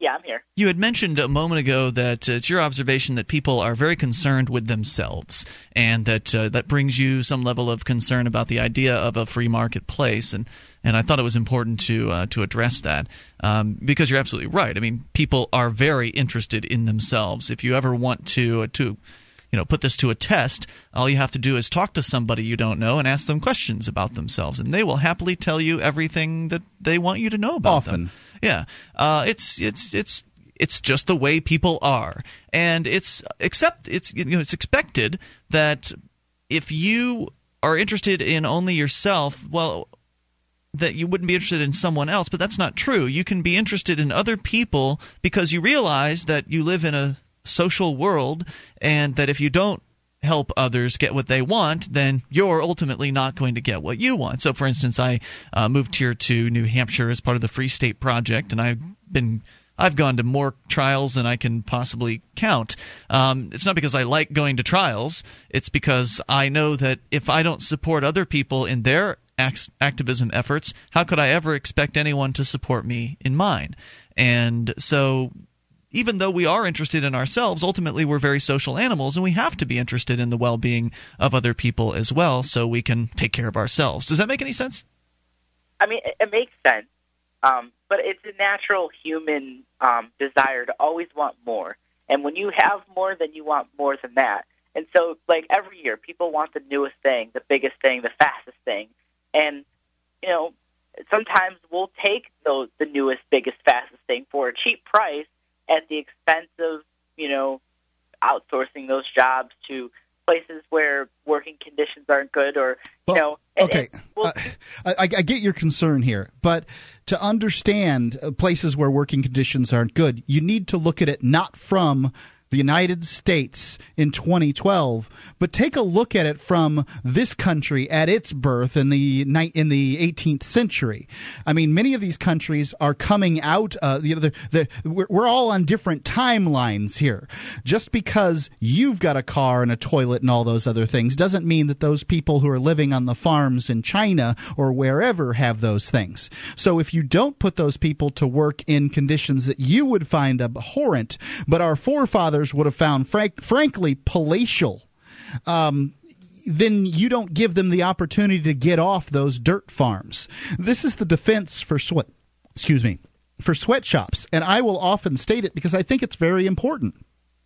Just because they have conditions, and I don't know what a sweatshop is like, you know, like what that draws up in everybody's mind, but just because they have twelve-hour work weeks, six days a week in a place that doesn't have air conditioning, and, you know, they don't get enough breaks or whatever it is that, that a sweatshop might be, that if you, you know, you call in sick too often, you get fired. Those people otherwise, the reason that they take those crappy conditions isn't because somebody's holding a gun to their head. It's just the opposite. It's because they have the freedom to go back home to the farm where they can scratch a living out of the earth with homemade wooden implements. They see it as a step up. Now that's it not is to a say, step up. Now that's not to say that you can't have a positive effect on those folks. Like for instance, sure, if, buy the products. Well, no, no, no. But what I mean is, like, they'll look at people who are very curious about other working conditions around the world will investigate corporations, and they'll find out, well, who are your suppliers? And they'll go and they'll go and check out the suppliers, and they'll look at the conditions in which uh, those folks are working, and they'll come back to, say, Walmart or Target, and they'll say, hey, did you realize that, you know, these people are working under these conditions? Can you do something about that? And in some cases, these companies, under the pressure of the marketplace, are willing to to increase the uh, the pay or increase the uh, the conditions, you know, to make them better for those workers. But I think Mark's point is ultimately, but then when they do that, they often create cartels among those workers that then, you know, they'll they'll work through nepotism. Their sons and daughters and their friends and family will get jobs there. They'll keep out and exclude other groups who will then have to work in other conditions. This is what often happens with, say, free trade, the, the fair trade coffee. Well, I mean, yeah, there's some farms that produce fair trade coffee, but there are other farms that then don't. What what if I work on one of the ones that doesn't, but I want to upgrade to the ones that do? I can't get in there.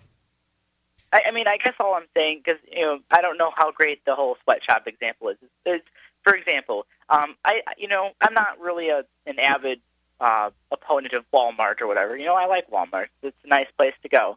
But there are a lot of people who don't like Walmart because it puts a lot of people out of business who then have to go to work for Walmart at lower wages and things like that.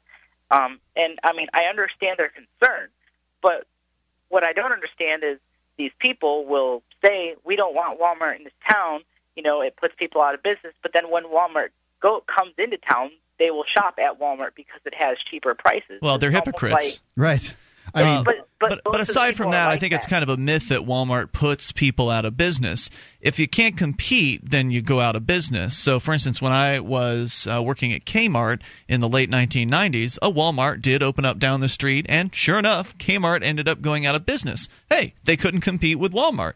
That's the way things go. But there's uh, here in town, there's a Walmart, and they sell bicycles. And just down the street from that Walmart is an independent bicycle shop called Andy's uh, Cycles. And Andy's Cycles is doing just fine. Why? Well, because they've got the expertise. They've got the service. Uh, right. And they, they know what the hell they're doing. They're not just some guy in like me in a smock uh, standing around trying to, oh, I don't know, let me get you the parts manual or something like that. You know, there's just there's a big difference in service, and that makes a difference uh, for people. Nico, thanks for the call tonight. Appreciate it. Uh, feel free to call back some other time with more questions and issues. Always good questions from, from that guy. eight five five, four five zero, F R E E. Free Talk Live. You can listen to Free Talk Live on the radio, via podcast, the webcam, and our live streams at free talk live dot com. Not enough options? Now you can listen to Free Talk Live from any phone, anywhere. Add this number to your phone, seven six zero, five six nine, seven seven five two. It's a long-distance call, so make sure you're familiar with your phone's calling plan. The Free Talk Live listen lines are airing the latest episode of Free Talk Live twenty-four hours a day, including our live shows. Call seven six zero, five six nine, seven seven five two. That's seven six zero, five six nine, seven seven five two.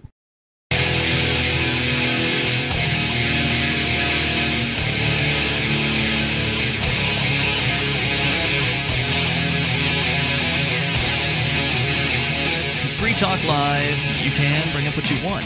Dial in toll free, eight five five, four five zero, three seven three three. You can join us on our website at free talk live dot com.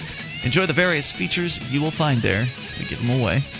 And those features include the Shrine of Female Listeners, with dozens of ladies who've taken the time to send in their validated photo or video showing that they're listeners of the program. Go to shrine dot free talk live dot com and you can uh, see that there. And if you're a lady listener, get details on how to become part of the Shrine. shrine dot free talk live dot com.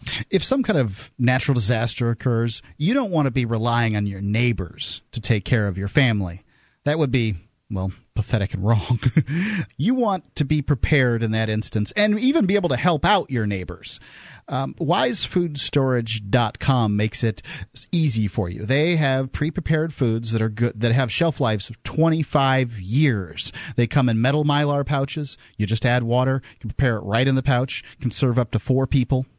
They come in plastic. These metal Mylar pouches come in plastic totes that you could stack up in your garage or uh, basement or cellar or wherever is convenient for you. And you can be ready. You'll have the assurance that when some kind of natural disaster occurs, or, you know, food shortages, unemployment, inflation, whatever it might be, that your family is covered for whatever period of time. Some people want, you know, two weeks worth of food. Some people want two years worth of food. And you just don't know. I, you know, I mean, I, I understand. I recommend wise food storage dot com. Get a free entree sample, test it out, see how you like it. It's all you have to do is go to wise food storage dot com. Right there at the top of the page, you can uh, click on it, give them a little bit of information so they can ship it to you. Mention Free Talk Live, or you can call eight five five food wise. It's eight five five food wise or wise food storage dot com. Then when you order, use coupon code F T L. Coupon code F T L will get you free shipping. This is bulky stuff, and you want free shipping. wise food storage dot com, eight five five food wise. To the phones, to the fun. Talk to Dan listening in Grand Rapids, Minnesota, to W N M T. Hello, Dan. You're on Free Talk Live with Ian, J J, and Mark. You got to turn down your radio if you don't. Ian, how you doing, buddy? Hey, Mick, did you turn that down? Yeah, I did. Cool. All right, yeah, whenever you're on hold, always listen to the phone. That way there's no confusion. Anyway, go ahead with your thoughts. I would like to uh, say that I would like to, if Ron Paul and legalizing pot, it should be done, period. What's that? Legalizing pot should be done. Absolutely. That's why I'm voting for Ron Paul. Excellent. Gotcha. And it, not only that, but uh, decriminalizing everything should be done as well. Not only uh, pot, but all other drugs, prescription medications, uh, prostitution, gambling, guns, all of that stuff should be decriminalized. Don't you agree? Exactly. Yeah. You, you the man. Yeah, this country is just, I tell you what, every day I go to work, and I work hard, man, every day. Mm-hmm. I'm paying my taxes, all right? You're paying their taxes. I keep thinking something is wrong here. No doubt, man. No doubt. So, uh, so, yeah. so, what if Ron Paul doesn't win? Then what? You know what? I'm going to move to Canada. Oh, go halfway. Go to New Hampshire. Well, maybe. I don't know. I got a buddy living out there in Rhode Island. He thinks it's just as bad out there as it any, anywhere else. Rhode Island is bad. It is just as bad in Rhode Island. As, it, as a matter of fact, it's is worse. It really? Rhode Island was actually yeah. excluded from the Free State Project's list of uh, states. Really? It was because of corruption. Yeah. Right, because it's the, one of the most corrupt states in the entire union, Rhode Island. Right. right well, so. I didn't know that because I'm not from the East Coast. You guys, I'm out here in the middle of the woods burning fire right now with firewood, you know. You can do that in New Hampshire, too. I yeah. I heat my home with wood. I, I used to well, split it all with hand, but I bought a splitter. You know, I didn't know. I don't know how it went, but there were actually some hearings today. I unfortunately was not able to make it to them in New Hampshire at the State House. Uh, there was some drug, uh, de- or not drug, but uh, marijuana decriminalization sorts of hearings going on. There was a legalization one, I think, last week. There was a decriminalization one today. Was there? Yeah. Yep. And there was actually a, a hearing on a. With that stuff. There's nothing wrong with that stuff at all. I go to work every day. Yeah, I smoke a little weed, but you know what? Who cares? I heard you, brother. That there's millions of Americans you know, who agree with you and uh, are on yeah. board. And, and you know what it does? It settles my stomach down, settles me down. I go into work, and I'm mellow. What kind of job do you do? I don't know if you I'm want to sure tell us that much. I say that over the air. Yeah, okay, then don't uh, bother. No, you don't have to. What do you think I do? Tell me what you think I do. uh, are you using you carve wooden dolls? Are I you mean, using what? heavy machinery? I am a car salesman. Okay. Interesting. Well, you're probably not endangering any lives there. By yeah, uh, it seems like I'm a safe... actually a Cadillac car salesman. I sell new probably... Cadillacs, and I tell you what, I I shoot deer right right down my driveway. I shoot ducks out my front yard. I catch walleyes off my dock, and uh, I live off the land. I work hard every day, pay my taxes. Give us a good used car salesman story. I, I, what's that? Give us a good used car salesman story. Doesn't sound used. I sold two today. I thought he said he was a used car. No, salesman. He said he was a car salesman. Oh, okay. It's not the same thing. So give, give me a good... No, sa- I sold, I sold, I'm a new car salesman. Okay. And I work at a Cadillac dealership. You have just given it what? all away, man. Yeah. You have just given What's it that? all away. But now, are there people at your workplace that know that you're a cannabis user? Or have you hidden it from them all? Um, some of us do, some of us don't. Right. So you've you hidden know, it from the straight-edge uh, ones, but you know that there are other the guys salesmen. That grew up in the seventies, they do, and they still admit to it. But yep. you know what? I don't. You know, I want to grow it here soon because it should be I wouldn't legalized. talk about like that Willie on the Nelson, radio Willie if I were Nelson you. Willie Nelson believes in legalizing it. Tax it. Get this government out of the the rut we're in. Dan, I heard you. Get him off the radio before he Thanks for the call. Yeah, I don't want you to trouble. get arrested, Dan, so we're going to let you go. You've given up way too much information about yourself and your intention to grow marijuana. Thank you for the call. eight five five, four five zero, F R E E. That's the Sakel C A I toll-free line. It's yeah, a big love, station, W N M T. There's a lot of people out there listening. I, I love I love people that are willing to be open and honest on the, uh, on the air. Me too. I'm just a little uh, scared. Yeah, well, he, he sounds like the kind of guy I could get along with, uh, no doubt about that. By the way, in other uh, New Hampshire activism, kind of inside the system related news, there was another hearing today that uh, the, the proposal is to stop the D U I checkpoints. Hmm. Interesting. Yeah, I, I have no idea if it's going to go anywhere, but just to give you an example of some of the things that are at least on the table to talk about, how many other states are people bringing up? Hey, let's let's cut out this whole D U I checkpoint thing. It's unconstitutional. It's wrong. Uh, basically, the, the position of the person who submitted the legislation is this is completely illegal. Like you you you aren't supposed to be doing this. It's not constitutional what you're doing. Uh, you should. You know the chiefs of police stop. came out for that one. Oh, you did, you better believe they did. But I think it's interesting that these things are happening and that these issues are being discussed because I I I consider it a pretty unique proposition. And we can make more of this happen here with more people moving to New Hampshire and getting active to achieve liberty in our lifetime. So again, I'll throw out the question again. Is there anyone else with a better idea? Is there something else that would be more effective than concentrating activism in one area? Well, now, again, you could concentrate activism in different areas. You could say, well, you should concentrate it in Tennessee. Go ahead and try that. Let us know how it works out. We've been this doing this. This is pretty hard to do, right. um, and a lot of work has been done up to this point. A lot of work and money has been spent right. on marketing this Free State Project you know, so idea. So wherever your Free State Project idea is, is uh, you know, it, I, I, you know, great idea, good luck with it, but it probably isn't going to pan out. A lot of them haven't. But you asked for better ideas, and I, th- you know, what that draws to mind is the Erickson Council, where these people are going to get together, build these boats that create their own power, grow their own food, and um, you know, they have these staple platforms where they can, you know, tootle around the world and not have to worry about any particular government. It's a neat idea, and once there's a proof of concept for it, I think it'll be a little more Absolutely, viable. And that's the huge advantage the Free State Project has. Yeah. Like, you can move here today, right. and you will be surrounded by liberty activists that... Uh, right, give me know, something that's not out into the future. Give me something right. that's happening now. Well, you said a better idea, and this and the, the Erickson Council is, in fact, an idea. It is not a reality yet. It may very well be by the end of the year. I appreciate I appreciate dreamers, and I think the world needs to have uh, Somebody dreamers. dreamed up the Free State Project. That's true. Uh, although the Free State Project idea had been thought of prior to the Free State Project, it's not a new idea. Well, not I, particularly, no. I can't see a better idea for physical, but I like what's happening on the internet with, like, let's say the anonymous and, and sort of individuals grouping together on the internet to do activism-type uh, work. Yeah, that's, whether that's it's been shown highlight- to be effective. Yeah, whether it's highlighting certain issues or... They're basically doing sit-ins at, at various websites. Right. People doing things in a group makes a difference, whether it's something like Anonymous or whether it's the people in Occupy Oakland crashing into the city council or this, the city building and causing trouble there. Uh, I don't think that we're going to be approaching it from that perspective yeah, around here. But it, the, but it does show that we, when you get numbers together, you can do things that heretofore have been impossible. eight five five, four five zero, F R E E. That's the Sakel C A I toll-free line. Time enough for your thoughts coming up here in the remaining moments, which are next. It is Free Talk Live. On Free Talk Live, we talk about investing in gold and silver as a hedge against inflation, investment, and barter currency. We've teamed up with Midas Resources to offer you some great rates on some hand-picked gold and silver pieces. U S. Eagles, British Sovereigns, twenty francs, Lakota Nation Silver Rounds, Montana Silver Reserves, and Walking Liberty Halves. Call eight seven seven, eight five seven, nine nine three eight or go to gold dot free talk live dot com. The shipping is the same for one as it is for twenty, so try to get as many as you can all at once. gold dot free talk live dot com.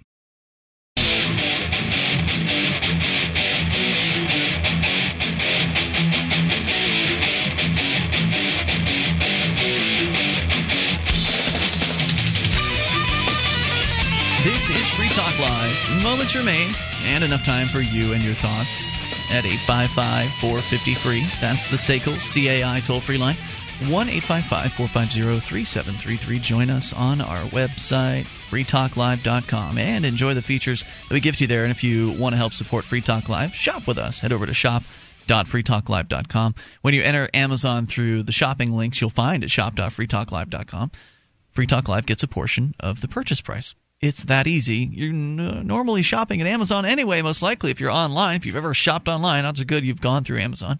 So you're getting the same great Amazon deals that you're used to, the huge selection, even used items, dozens of categories. You're just starting it through our affiliate link, so therefore Free Talk Live gets a portion of Amazon's profits rather than them getting one hundred percent of it. So go and get your shopping done and help Free Talk Live at the same time.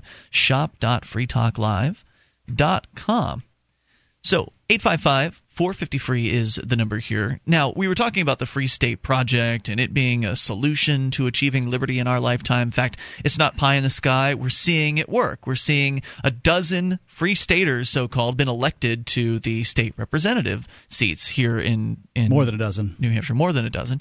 Uh, and these are there and are I think even more seats. Importantly, the Free State Project has ignited the liberty movement inside of New Hampshire that was already in existence. It get, bolstered them and gave them uh, Uh, strength. And right. The New Hampshire Liberty Alliance, which is an organization that was uh, you know, put together at least uh, you know, in part by Free Staters, has endorsed more than a, like one hundred twenty-five state reps. And that means a quarter of the House in New Hampshire, a quarter of the lawmaking body, the the, the people's lawmaking body in the state of New Hampshire is, uh, you know, the people are uh, liberty oriented. Right. They're not principled necessarily. Those endorsements don't mean they're going to no, vote the right way every issue every time. They're about eighty percent and up. But they're more likely to vote in favor of freedom than less. eighty percent is generally going to shrink the size of government rather than grow it, is from what I can tell. Yeah. And you've seen, what was it, uh, this last budget, they cut like twelve percent out or something like that from the state budget? Yeah, I think right? so. I can't remember what the number was, but they did have they did have a real success. And of course, a lot of people scream and holler when these things happen. And as as I pointed out, when you start to threaten the status quo, the people who support the status quo start to get very loud and very upset about that, uh, whether it's to go and, and threaten, you know, D U I checkpoints and the police come out, or talk about medical marijuana and the police come out and tex- testify against it. In fact, former uh, cop Brad Jardis tells us that anytime you have any kind of legislation that will change the status quo, the police will come out and testify against it because they love power and they well, love it's, enforcing it. It's in their it. self-interest to maintain the status quo. Right. Oh, status quo means bigger government over time. Yep. And more power and more money flowing to their departments. So it's no easy road, even within the system, to uh, to change things. And uh, Seth Cohn is someone who is, uh, you know, we're familiar with Seth. He's a Free State Project participant. Mm-hmm. He uh, got himself elected. I think it was twenty ten when he was elected as a state representative. Swept in in the Republican tide. The, and the Tea Party tide. Seth Cohn has written a, a reply to somebody who is calling out the Free Staters in the state house. Now, this is the original letter that says the following. I'm writing to ask that my local representatives and their peers take back the House from the crazies. Every day there's new nonsense floated from the far right. The Free Staters seem to be passing out the Kool-Aid. Magna Carta citations, guns without registration, guns on campuses, return the dropout age of our high schools to sixteen, let parents design custom curricula for their children. It's sickening. Dear God, parents having some kind of say in what their children wow, are taught. Wow, freedom. It's gross. People Rest- being to protect themselves. Restore common sense to the chamber, the person says.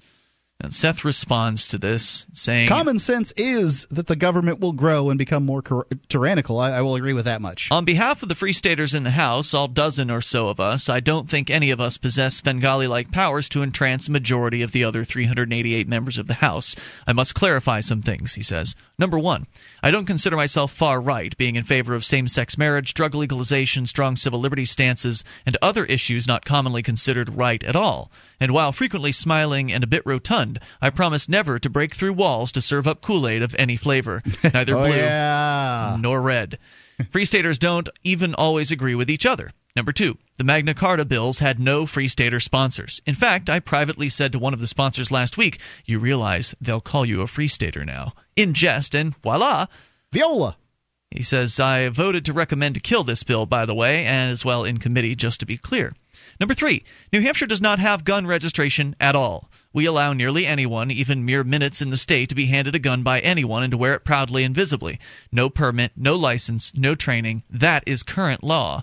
If you're referring to what is called by some constitutional carry, that is, no permit needed to carry concealed, have you ever been to Vermont? Vermont allows this right now and has for years. I don't read any tales about the vast crime waves or blood in the streets of Vermont. Do you? By the way, no Free Stater sponsors on that bill either. Four.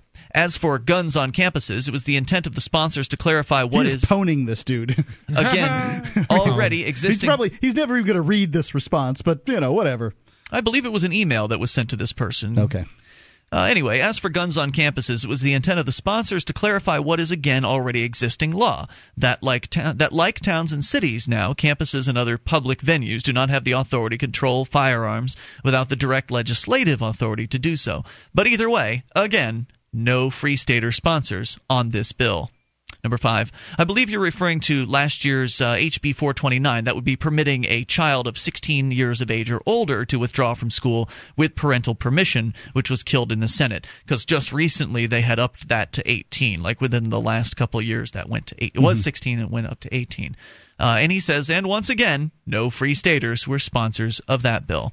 And finally, there's another bill which, despite having a single, despite having a single sponsor, you guessed it, not a Free Stater, saw multiple revisions of its text, all seeking to restore parental rights guaranteed by multiple Supreme Court decisions going back to nineteen twenty-nine, amended and worked on repeatedly in both the Senate and the House by the combined efforts of many diverse individuals, including myself and early House activity, and finally having been vetoed by the governor, requiring a supermajority to override and pass into law.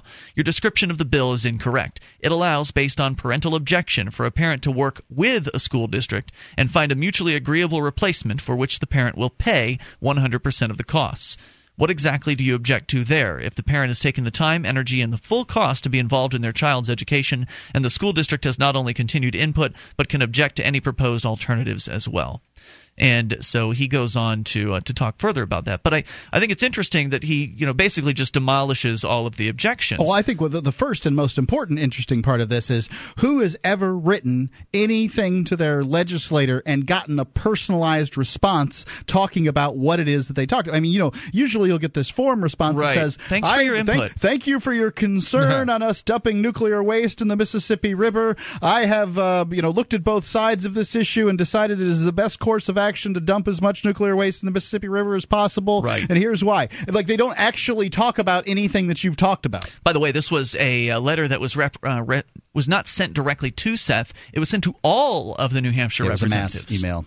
So he responded to a mass email. It wasn't even specifically uh, directed toward him. Also, in New Hampshire, when you want to get in touch with these people, the represent- so-called representatives, you can usually call them at home. When you look at their information yeah, on the state a, website and it gives a phone number, ninety-nine times out of one hundred, that's going to be an office line at their home. Oh, or their actual their, home yeah, number. Just their home number. Like, you'll I mean, call that number and a kid will answer. Well, my, usually it's uh, – in my experience is it's the wife because uh, most of them tend to be older. Well, there but are men and women on the, uh, on the state I, Just my experience is what – you know, largely that's that's what occurs. Well, whoever's home is going to answer the phone. I've had every, you know, I've had everyone in the household answer when I've when I've called these things. But most, so, wouldn't you agree? Most reps are older, so therefore they don't have kids. They may have grandchildren in the house for whatever reason. But I don't know, Mark. I'm just telling you, I've had kids answer the right. phone. Okay. So the point is, you can get in touch with these people. You can talk to them. You can influence them in the right direction. And indeed, they are being influenced, not only by people like Seth, who've actually been elected and are able to talk in front of these panels and these discussions, uh, but in, in other ways as well, like the New Hampshire Liberty Alliance that you mentioned, Mark, where they're giving out what they call the gold standard, which is a sheet of voting recommendations. Because these people don't know anything for the most part. They're uh, you know they're part-time legislators. Yep. They uh, it's one hundred dollars a year is what they get paid. They don't know what all the issues are, and they certainly don't know how to vote. So they get voting recommendations from the Democrats. The Democrats get voting recommendations from the Democrats or Republicans. Republicans get voting recommendations from the Republicans. But up here, there's a third set of voting recommendations, and that's the New Hampshire Liberty Alliance, where they hand out this, these gold-colored sheets with how you should vote if you want to vote in favor of liberty. Not a partisan thing, but a liberty voting recommendations. Also, it, it, it you know puts the line in the sand. If you vote the other way, you're voting against liberty. Right, right. right. I, I liked a lot of the interesting bills that have come up, too. I'm not saying that that any of them are going to be passing, but the No Victim, No Crime bill Some of them are going to is pass very it. Interesting. There's going to be speaking on that next week, if I'm not mistaken. Yeah. And a lot of people are expected to go up and talk about that, uh, which would create a, what they call an affirmative defense. So you could use that in court, basically. You could say, hey, there's no victim. And that would be supposedly a reason enough for to not be convicted. I don't know all the details on it, but again, we're just getting the ball rolling on this. This is already happening. We only have a thousand Free Staters in New Hampshire. It's less than a decade old. Right. So uh, go on over to free state project dot org. We'll see you tomorrow night. free talk live dot com. What if the key to achieving liberty in your lifetime was to move together with others who think like you? Liberty activists are joining the Free State Project, which is over halfway to its goal of twenty thousand participants, and they're already making the move to New Hampshire. The successes are piling up and are proving the Free State Project is a real movement and no longer just a great idea. When you're planning your move, consider Keene. Keene is famous for its civil disobedience and non-cooperation, and there's plenty of political opportunity as well. From demonstrations and vigils to outreach and volunteering, there's a lot going on in Keene. Keene is also the undisputed liberty media capital of the world, with television, talk radio, and more all originating here. Though it's more than just activism, with regular social events each week. See what's happening at free keene dot com and get connected with video, audio, free books, a forum, and activist tools you can download and use in your area at free keene dot com. That's free keene dot com.